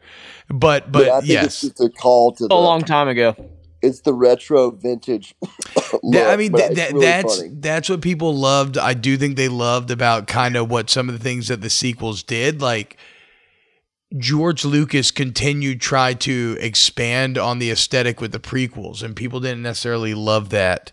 Everything since then has kind of gone by the retro future vision of the original Star Wars, and I actually think that's been a positive because I love that look. Um, dude and that and that's when they in in, in that connection with Grogu and that when they're looking at that thing that's when he said you know open the door and they're like Yeah. are you crazy yeah, they're like, "What the fuck, dude? Did you just see that guy? No, we're not opening this door." I mean then- and, and then- when and then- they and open the door yeah, it is uh, it in, in a lot of these kung fu and, and uh yeah where they have these martial arts masters these kind of god modes that Luke has become when they enter the presence of their ki or, or, their chakra or whatever they use to exude the force as in case of Luke yeah, it is so powerful that it freezes the weaker martial artists, right? They're like, Yeah. why can't I move? And all it is is this oppressive force emanating from a master. And that is A master. exactly what happened to that room of Mandalorians. I mean, Bo Katan was like dr- slack jawed at the end, you know? I mean, and, Uh, and and and rightfully so, and right because they know because like, and that's the thing. It what's the old saying? It takes one, no one. I mean, these are master fighters in their own right, right? Like we know, or at least we think Oh, that yeah. Bo's stronger than Mando, and like very strong. We talked about ninety nine percent. These guys are probably stronger than ninety nine point nine percent of people in the galaxy, but Luke is the point zero zero. I mean, he's the one. He he is like the the the true statistical anomaly, and so when they freeze up, you know it's real. Uh, I I dude love that can roll around the outer rim in a in a X-wing by himself. Yeah, like no problem, dude. How about how about um I I, I really enjoyed uh obviously the smoke behind him and then the parallel of that shot and then the Rogue One shot of Darth Vader Yes. with their Yes. lightsabers Oh, God, to opposite sides, smoke on smoke. It's just like there it is, dude. Like father, like son, just red. fighting. Even e- even a bit of gray area, right? Like father, like son, fighting for different things. But a lot of people died nonetheless. I mean, Gideon talks about this with his Wormtongue, uh, silver tongued ass, where he's like like the murderous savages that they are. I mean, I kind of felt him there. They rolled in and killed a ton of people. Like it was nothing. Yeah, I mean, They yeah, I, I can't can't disagree with that. And so, like, there's levels to when you see Luke echoing his father there, but on the green side as opposed to the red. And I love th- these puppeteers with Grogu when he peeks around the little chair and looks at Luke. I'm like, that's the cutest thing I've ever seen. Well, to, to jump ahead with the puppeteer thing, um, the scene with R2 and Grogu talking and nobody else in the scene, just this robot R2 and this puppet Grogu talking, the emotion that it brought about, despite the kind of absurdity of the situation, uh, it was movie magic, man. It's it, it, it's what makes all this so much fun and so incredible is that you can weave these stories where these two things that don't actually exist in any sense, they're not even beings that playing characters. They are just props, and yet they're alive, and it's actually eliciting emotion from you. And uh, it, it was it, it was just it, it, it was it was magic. I mean, that, that's that's all I can say about it.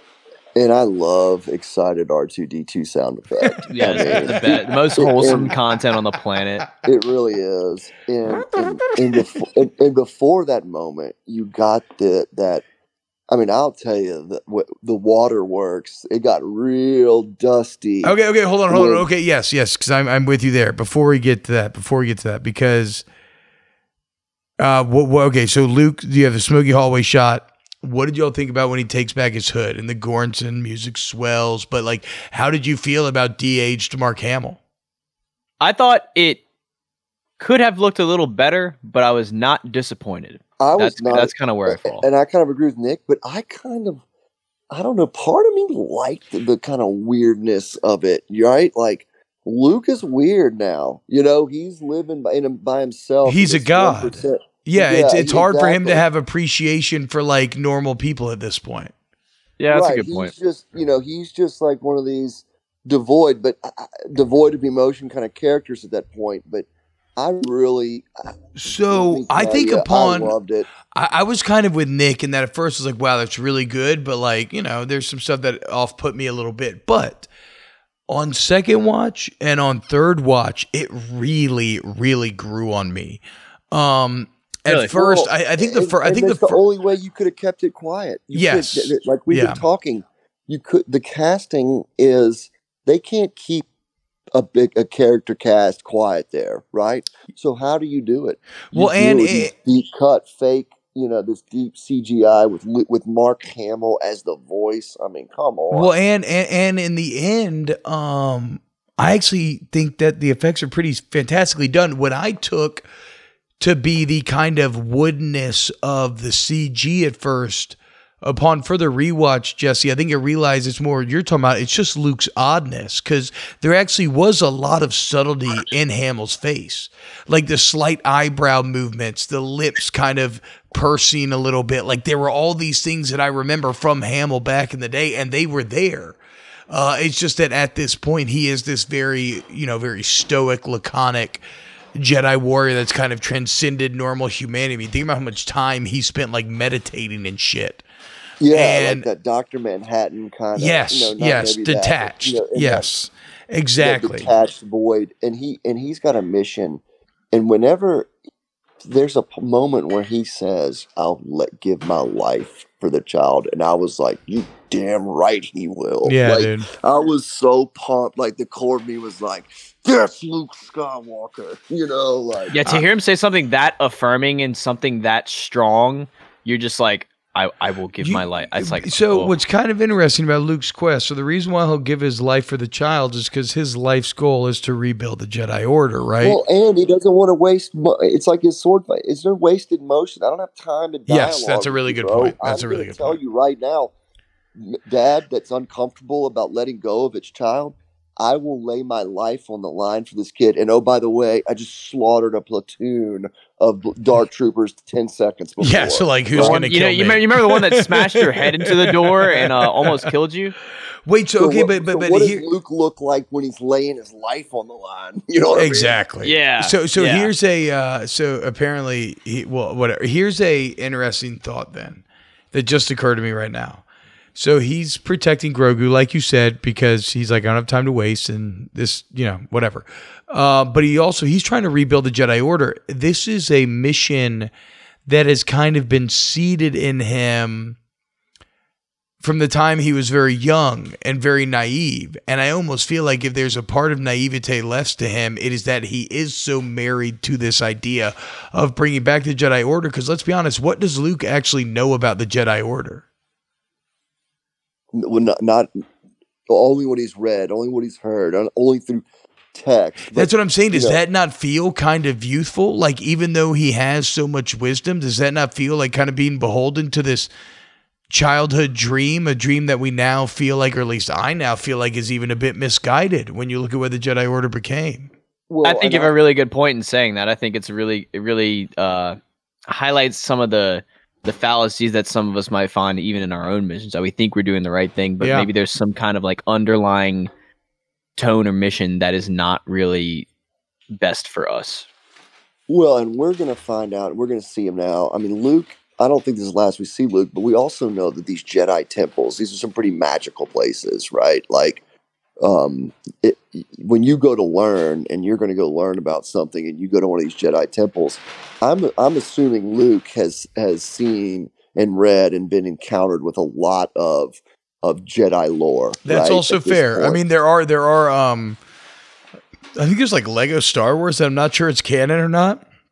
Where uh, they're actually like chasing down Jedi holocrons in a post. Um, I think it's in a post Jedi. Where I, I don't know, or, or it's it's it's Luke going on adventures and stuff. So so maybe he does know more. But I just I, I do find it interesting that he is so powerful, and that's what he's using all that power for. Is something that arguably I don't even think needs to be done in terms Well, of rebuilding the Jedi though, Order. I, I think the the nobleness in his cause, though, is saving these force uh, uh, uh, acumen kids. Yeah, that's right? fair. Yeah, that's that's Like- very well said. Like we're now, we now know that if you're a child of the force, you're getting hunted by by by the the bad guys. Right? They're Yeah. always under, uh, and, and whether it's Clone Wars, whether it's Order sixty six, they are always coveted. And so I think in, in this nobleness of him kind of saving these these force acumen folks, right? These kind of like Professor X does with the mutants. yeah, right? yeah, that's really well said.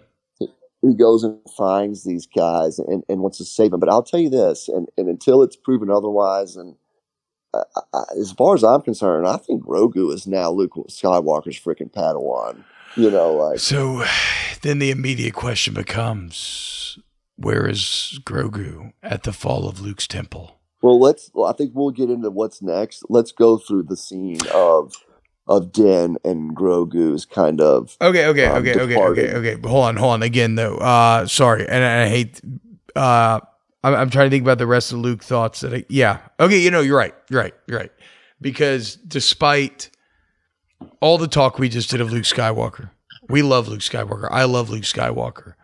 Um, that is by far not the most emotional part of this episode to me. Uh, no, definitely not. Mando partying with Grogu and revealing his face to Grogu is a top five Star Wars scene all time. And it is, without a doubt, it's not even close. It is the most emotional that Star Wars has ever made me. It was incredible, and it was such a vintage uh, Luke when Anakin when Vader took his mask off, right? And so Luke's Yeah. kind of watching that play out too. So he's Oh wow, I hadn't in even a much- considered that. in a much dude. more different Holy light, right? shit, dude! Oh and then he my pulls his mask off, and and there's his face, and it's a happy moment. It's a once again, it's the same kind of departure, but when when when he sees his face, you finally get a sense that that um, maybe Mando's going to start taking it off a little more. But man, when he touches his face and he's crying, and Pedro's just nailing it. I mean, he's just hammering that scene. It made me just. I mean, I mean, I was, liter- I was, I was, I was legitimately sobbing. It's it, it, it, and whatever. That's not saying much. I cry a lot, but like, but I don't cry like that. Like it, it like I said, I, I've, I've just never, for all the Star Wars that I've loved and put so much emotion into, a passion into, I, I have never felt the emotions. I mean, that's that father child shit. And then, and then you think about Mando and, like you said, the vulnerability to take that helmet off. When's the last time he had his face touched? And you can see again back to the puppeteering being magic when Grogu reaches out and touches his face. The look on Din Djarin's face, you can tell it's it's eh, like you said. Pedro knocks out the park. It's just the emotions that are going through him. I I kind of find hard to even fathom at that time, and it's um it's really bittersweet.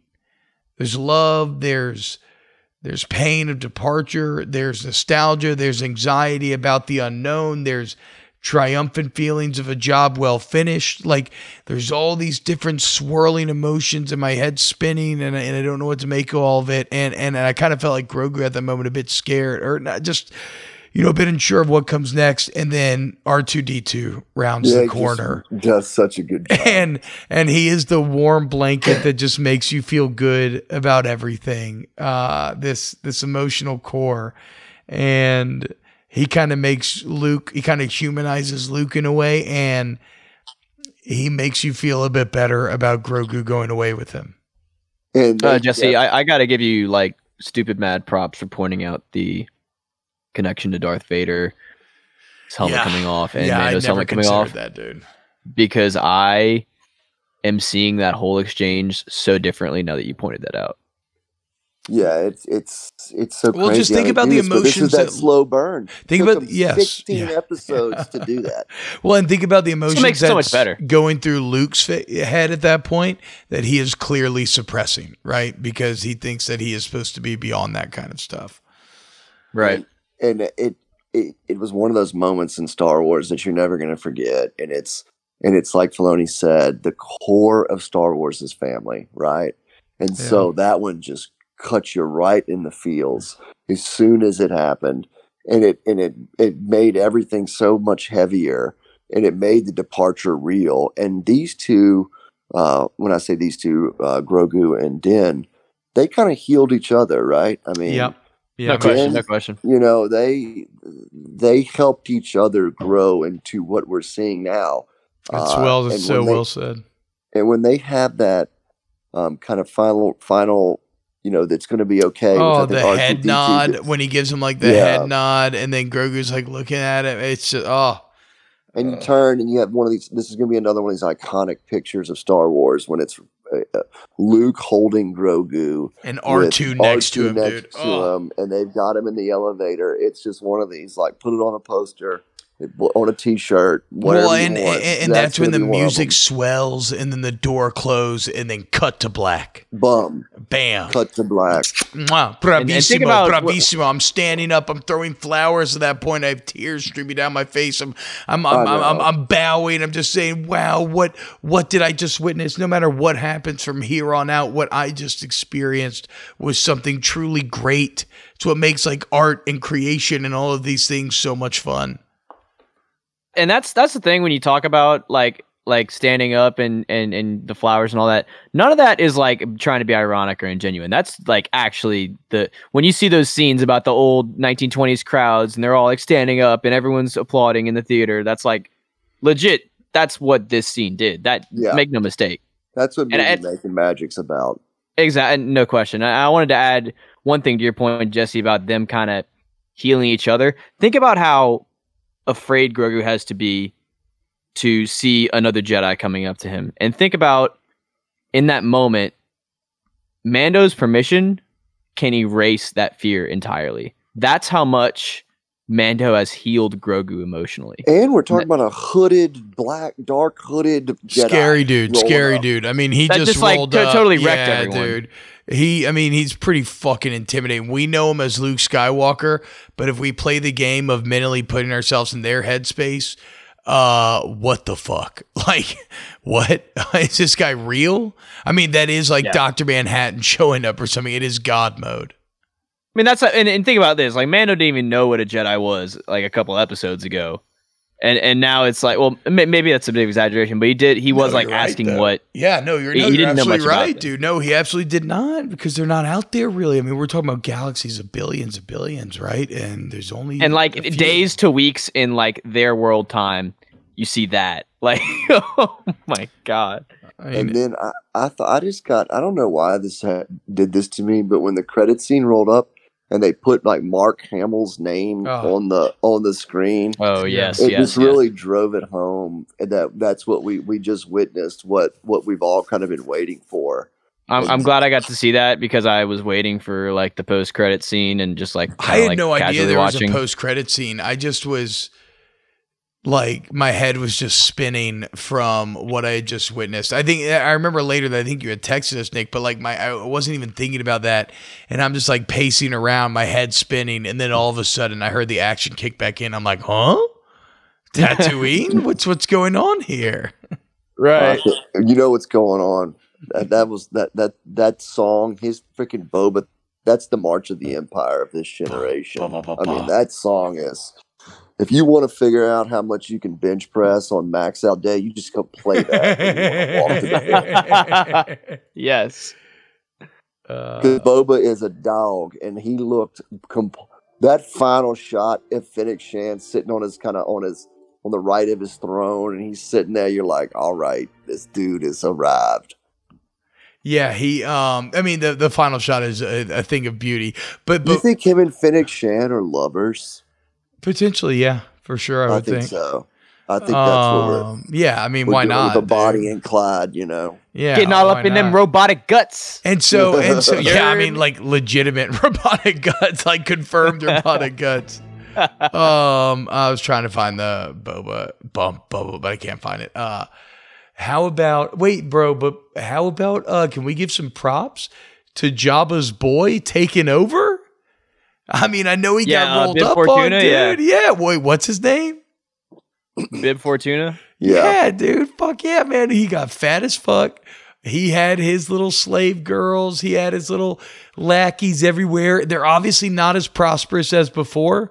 It wasn't really that rolling, but like he carved out. But they for didn't hims- go under. Yeah, dude, he carved out for himself a nice little corner of the galaxy.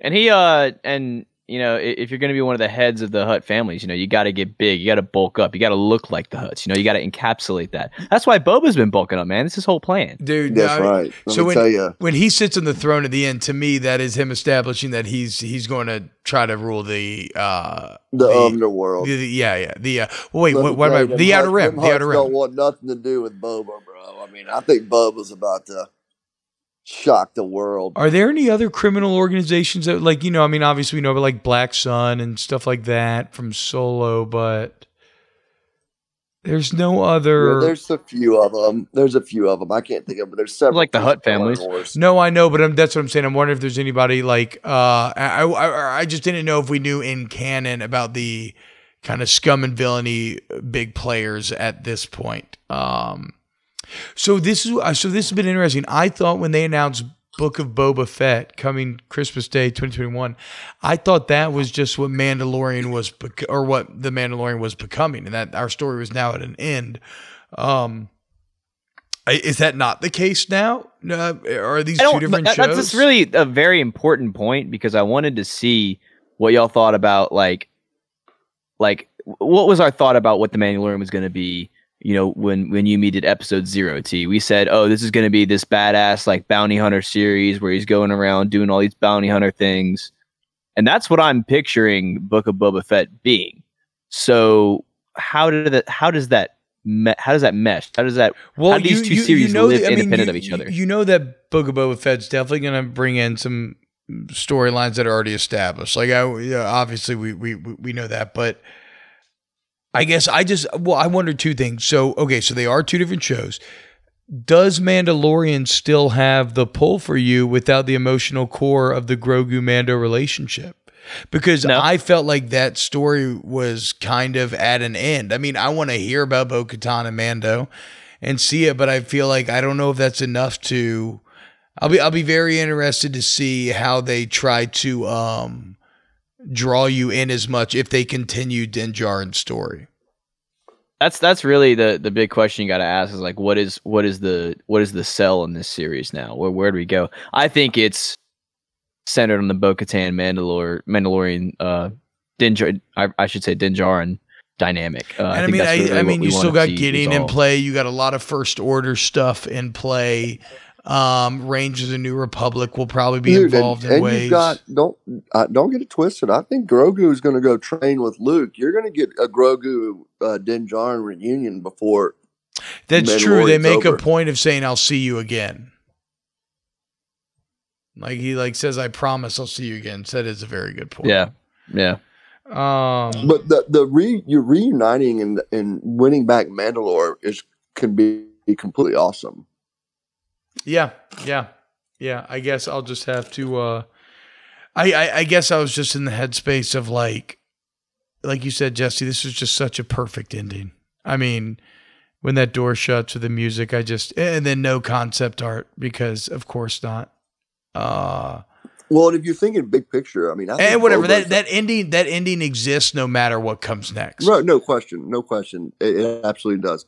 And I think Boba, what he's doing is he's going to expand his power. He's going to become a, a player. He's going to become a galactic player. Uh, and I think Dan could likely be becoming a galactic player, right? I mean, what if Bo Katan, you know, finally realizes through all her, you know, missteps and mistakes, maybe you just aren't born to be the ruler, right? Like, Mm, uh, mm. and and you know maybe she says you know what maybe i'll get with den maybe he's the guy i'll support uh and look maybe she loses to him in a But fight Den, Den's right? like Steve Ensminger, dude. He doesn't want to be OC. He's gonna have to dude. take some convincing to be. he- Dan is probably so torn up post Grogu. He just wants to walk out of that spaceship and go like drink or something.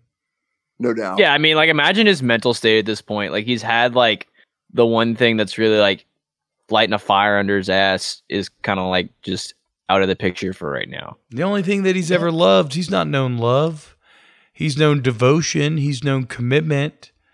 He's known, you know, a creed, but he's never known love. Uh, and that was the only love that he does. Even though, I mean, in the end, like you said, Nick, it was a very great point. They they healed each other, and when he takes his helmet off, I think that is the the biggest step yet in him breaking the kind of uh, very dogmatic, very zealot uh, identity of his past. Like, like But at I the- think I think he's ready to join the the the quest for Mandalore and realize that like it's okay to take your helmet off and stuff. That Well, was what it was going to take. and be let's be real he is in possession of the dark saber Yeah, it's his yeah, he is legitimately has the claim right now and Yeah. whether he keeps it or not that's the, the, the current status of how they left us because they just ended it with luke exiting he is the freaking mandalorian he is the uh Ruler. He's a ruler, ruler. Mandalore. he obviously i mean he really is i mean look maybe bo-katan fights him. maybe he beats bo-katan's behind i don't know but um but right now as of now he is the wielder of the dark saber with the claim to the throne yeah, yeah. which is a big deal It's insane, man. Um, I just can't believe what we just witnessed. Talking about this has been one of the most fun podcasting, talking experiences I've ever had. I wholeheartedly agree. Guys, it is time for the listener questions. We are so thankful for you guys' response to the tweet this week. We had so many great questions come in. Uh, let's just start right off the top. Uh, the first response that I see is from NVIDIA Steve at NVIDIA underscore Atus. He asks, why was Bo Katan willing to accept the dark saber from Sabine, but not from Din Djarin? Guys, I know we kind of touched on this earlier, um, but is there any extra thoughts that we might have that could add on to this point? I think we can sum it up. Basically, what we said was I think she probably it undermined her her ability to rule that she didn't win it in combat the first time is what I think likely happened. So she knows firsthand that you can't just say, "Oh, look, uh, here's the here's the dark saber, follow me." You have to be able to say, "Hey, look, I beat Moff Gideon's ass, and now I have the dark saber, follow me." And I think that's the reason. So that's perfectly bow and a ribbon wrapped up. I think that's perfectly answers uh, that question. Thank you so much again, NVIDIA Steve. Next question from Joshua Watts at Megawatt519. Do you guys think this is setting us up for us to witness Luke's potential fall? Or do you think we have a, uh, or do you think we've seen the last of Grogu for a while? Well, I think we've seen Luke's fall, right? I mean, I, I feel like Last Jedi showed Luke's fall. Um, in terms of have we seen the last of Grogu? No, I think Jetpack Don hit it on the head. Uh, they very clearly say we will meet again. So we will see Grogu again. Also, I cannot fathom that we will not learn Grogu's fate and what happens when Kylo Ren and the Knights of Ren destroy Luke's temple. Yeah, no uh, way, no way we don't learn that. Yeah, I my what, what I'm wondering is, do you let Kylo Ren kill Grogu? You want to juice up his villain profile a little bit. Oh Let my god! The yeah, one, then then he, then he really like when you see him coming off the shuttle in episode yes. seven, you really get like, oh my god, there what he if, is. What if he has Grogu and Han Solo to his name? That's two pretty damn big Star Wars kills at this point, boys. No, he's got the he's got the clout from that, and I think that kind of translates really well into Jeff Burns' question. Uh, at Jeff underscore Burns writes us, "Who was Luke's first real apprentice, Grogu or Ben Solo?" Do they say that Ben Solo is his first apprentice? Because I thought Ben Solo just joined the temple that he already had, and we know that he trained Leia as well. Good question. Jetpack Tom. I don't know the answer. What was the question? Um, do we know? So okay, uh, reread the original reader question. Yeah, uh, at Jeff Burns writes us: Who was Luke's first real apprentice, Gro- Grogu or Ben Solo? So, oh, um, I think it's Grogu. Well, but also like w- w- well, they, I mean, Leia, they, they, never. Leia, well, and he had trained. Well, that's what I'm saying. They never say that Ben Solo is the first apprentice, right? Because he already has the temple at that point, and we like we said, we know he knows that we we know that he trained Leia. No, but I, I I'm a, for me right now today, and this can change. I am looking at Grogu as freaking Luke Skywalker's Padawan. So like he is like make he is the beginnings of the temple that Kylo Ren eventually destroys. Right. That I mean, would make I'm a lot of sense. Him the same way I look at Ahsoka as Anakin's Padawan. Yeah, that's fair. Yeah, I just wonder how the age thing works. Grogu's already had so many teachers. Hmm. That is a very interesting point, guys. Damon, uh, wear a mask Kenobi writes us at Damon. Oh, shout Kenobi. out David Wan Kenobi. He is um an Alabama fan, so he's a bit like our misguided Imperial friend at the beginning of the episode. But I've thoroughly enjoyed getting to him on Twitter. He eh, he has tons of super badass lightsabers, and he is building a suit of Mandalorian armor right now. That is incredible, but he's made of Alabama colors. Damon, I was about to say, Damon, you're almost making Alabama fans likable. This Damon, point, this is not the way. But uh, continue with your question. He writes us, asks, anyone else think Bo Katan is kind of an asshole? And where do you guys think Din goes from here? I'll Pat- take the first one. I, I, I do think Bo Katan's an asshole. And now when I think about her her history, look, she was originally aligned with the Death Watch who opposed her sister. I mean, she has done some dumb shit and oh, I forgot she I, was originally aligned with Death Watch. You're right. Yeah, she's done. And look, man, they've done some warlord stuff in their own right. Um, I, I think that Bo Katan can't see the forest through the trees right now, and she's got this obsession. Yeah. Of, and I think she does have a higher purpose, right? Like I do believe in her wanting to unite, you, you know, unite Mandalore.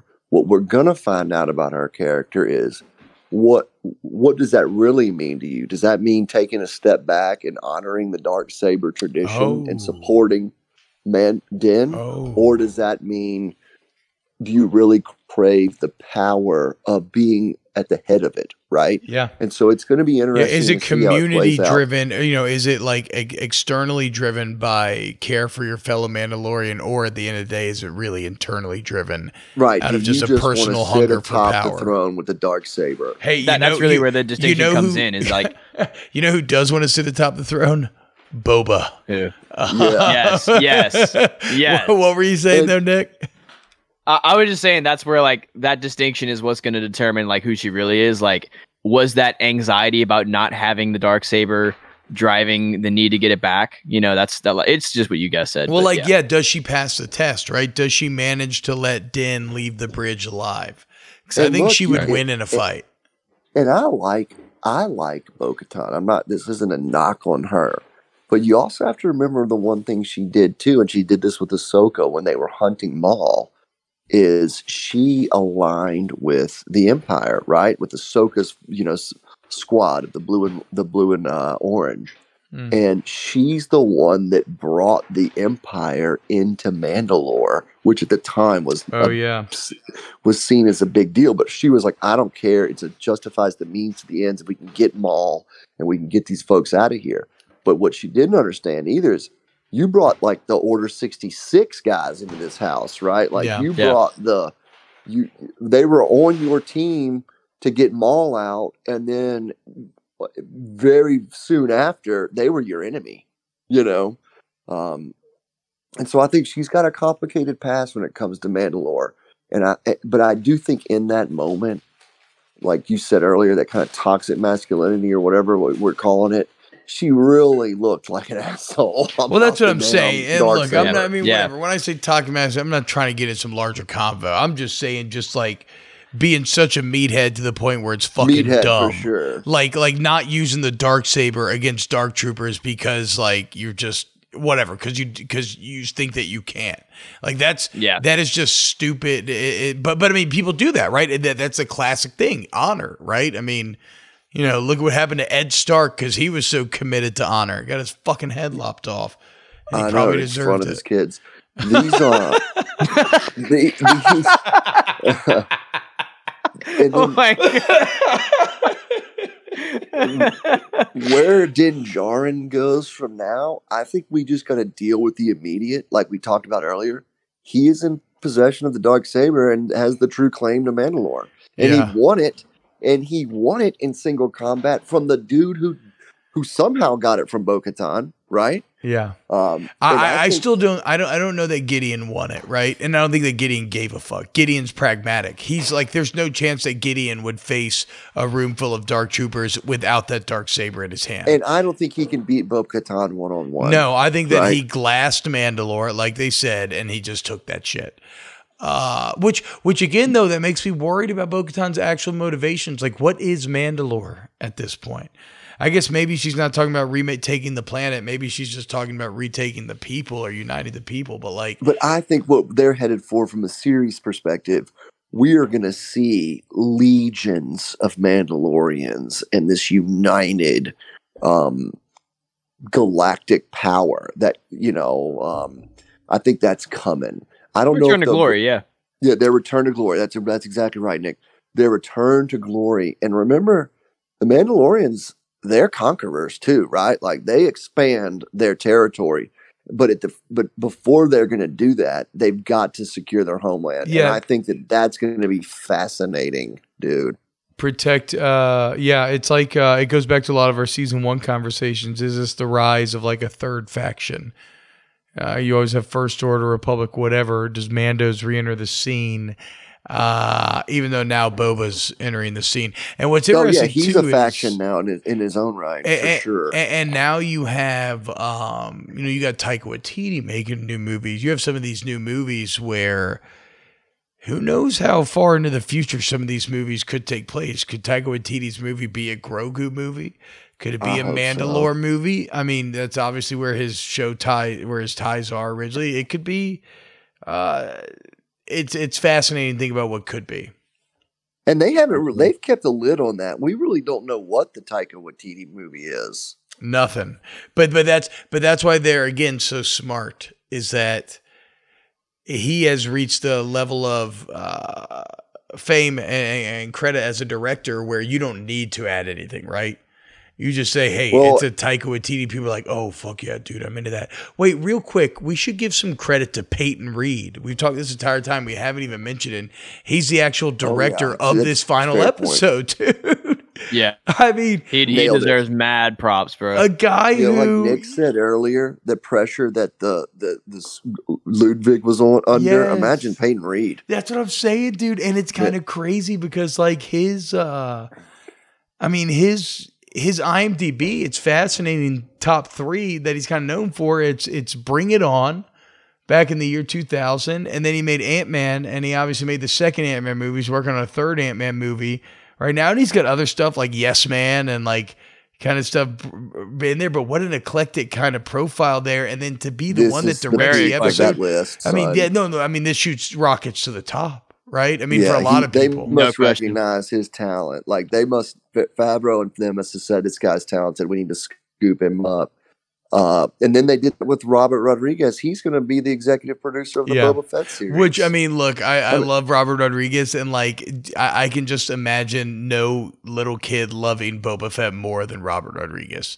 Like Robert right? Rodriguez was the one who probably brought him to life. yes, he's probably furious with what like how Boba was shown in Return of the Jedi. Robert Rodriguez has been waiting his entire life to make Boba Fett a badass on screen, and he's gotten to do that. Now he's going to do it more. Uh, do we have any more listener we got questions? One. Yeah, we got one more. Uh, hey Bub at Hey Bub Sports Dad asks us, why not Ezra? I just it just it just would have lacked the punch, dude. I mean, I mean, think about everything that we just said, the slow simmer, everything building to these moments, Boba Fett returning, all of this stuff. If you have Ezra Bridger there, it's very exciting for people like us.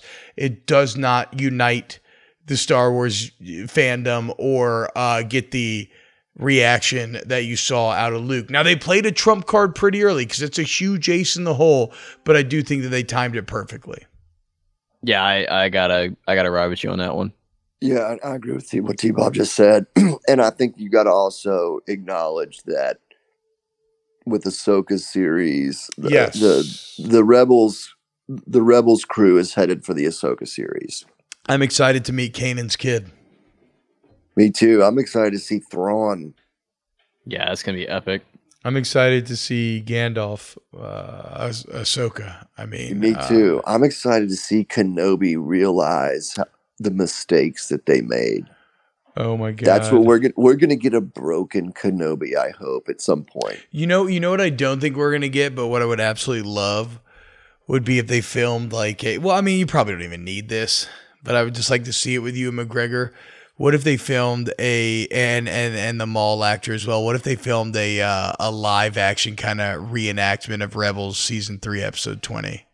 At least Oh, just like the final fight, dude. What if they did that? Like I a mean, like a short. like, like no, Like it's just like it's just Wars like maybe short. maybe Kenobi has like a flashback or something, and he's just thinking Yeah. back to when he killed Maul, and you just do a a live action version of the duel. I I'm- mean, there's really I no bet- point to do it, but it would just. I just, I mean, that's just one of my favorite Star Wars scenes. I bet ever. we get some Maul in Kenobi's series. You got to, I- dude. You brought him back in Solo. People are coming around to Solo now. They know it was actually a good movie. Like you got to bring Maul back on the on, and on the they're big so screen. intertwined. Yes, yes, absolutely. At th- their very core, uh, they're intertwined. And Maul, Jesse, you, you're the one that's really opened my eyes to this. Maul is actually a pretty sympathetic figure. He's very tragic in a lot of Oh ways. Oh gosh. He is the tor- that guy Sisyphus. You know, he pushes that rock uphill every day, only to be like crushed by it, and has to do it every day for the Right. rest of his life. Right. I mean, Right. that is he is a doomed, tragic uh, character, and he's great. And he's another one like uh, like Boba Fett was with the with the look, right? That helmet. Maul's look Oh yeah. was so cool in uh, the episode one. Dude. And then and then when he pops made that you second build blade out, out. this massive character, just from the way he looked. Uh, oh my god. Oh, I love Star Wars, boys. Favreau and Filoni have taken that torch from Lucas, and they've done incredible things. It's just moments like this that make you just remember how great it is to to love something like this. Just it really and the puts it all way that they've done it like look at the way um you know dc makes this announcement that they're gonna go to movie and stream with all their stuff and then their stud talent nolan has Yeah, some just really shits on him. curse words but here disney plus has already broke the mold they've already done this streaming TV service, and they've got this talent. It's I think it's because all these directors now their first movie magic experience was Star Wars. Yeah, exactly. they, they're they're kids they, of the Star Wars like generation. Fans. Yeah, they're yeah. real fans, and they're I mean they're attracting ridiculous talent to Disney Plus Star Wars. I mean it's nuts when you think about well, it. and then it and then also really it's a big payday. It's um it's it's it's great notoriety. Like like why would you not want to be a part of the show? And it's it's for a lot of these people it's not nearly as much work as a movie. I mean, think about Timothy Olyphant. I'm sure we see him again, but for now, you oh, know, he's definitely going to be. In oh no, no, he'll he'll be no, he'll be back. But I'm saying, but for now, you know what? He did like a couple of weeks of work. He probably got to have so much fun. He got to wear Boba Fett's fucking armor.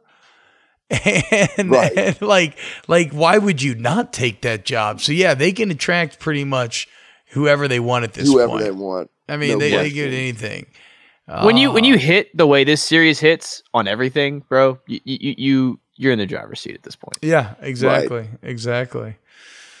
Uh, I mean, is that it, boys? This is easily our longest pod ever. We're here at two yeah. hours, and I I don't even know that it feels like two hours. I've never.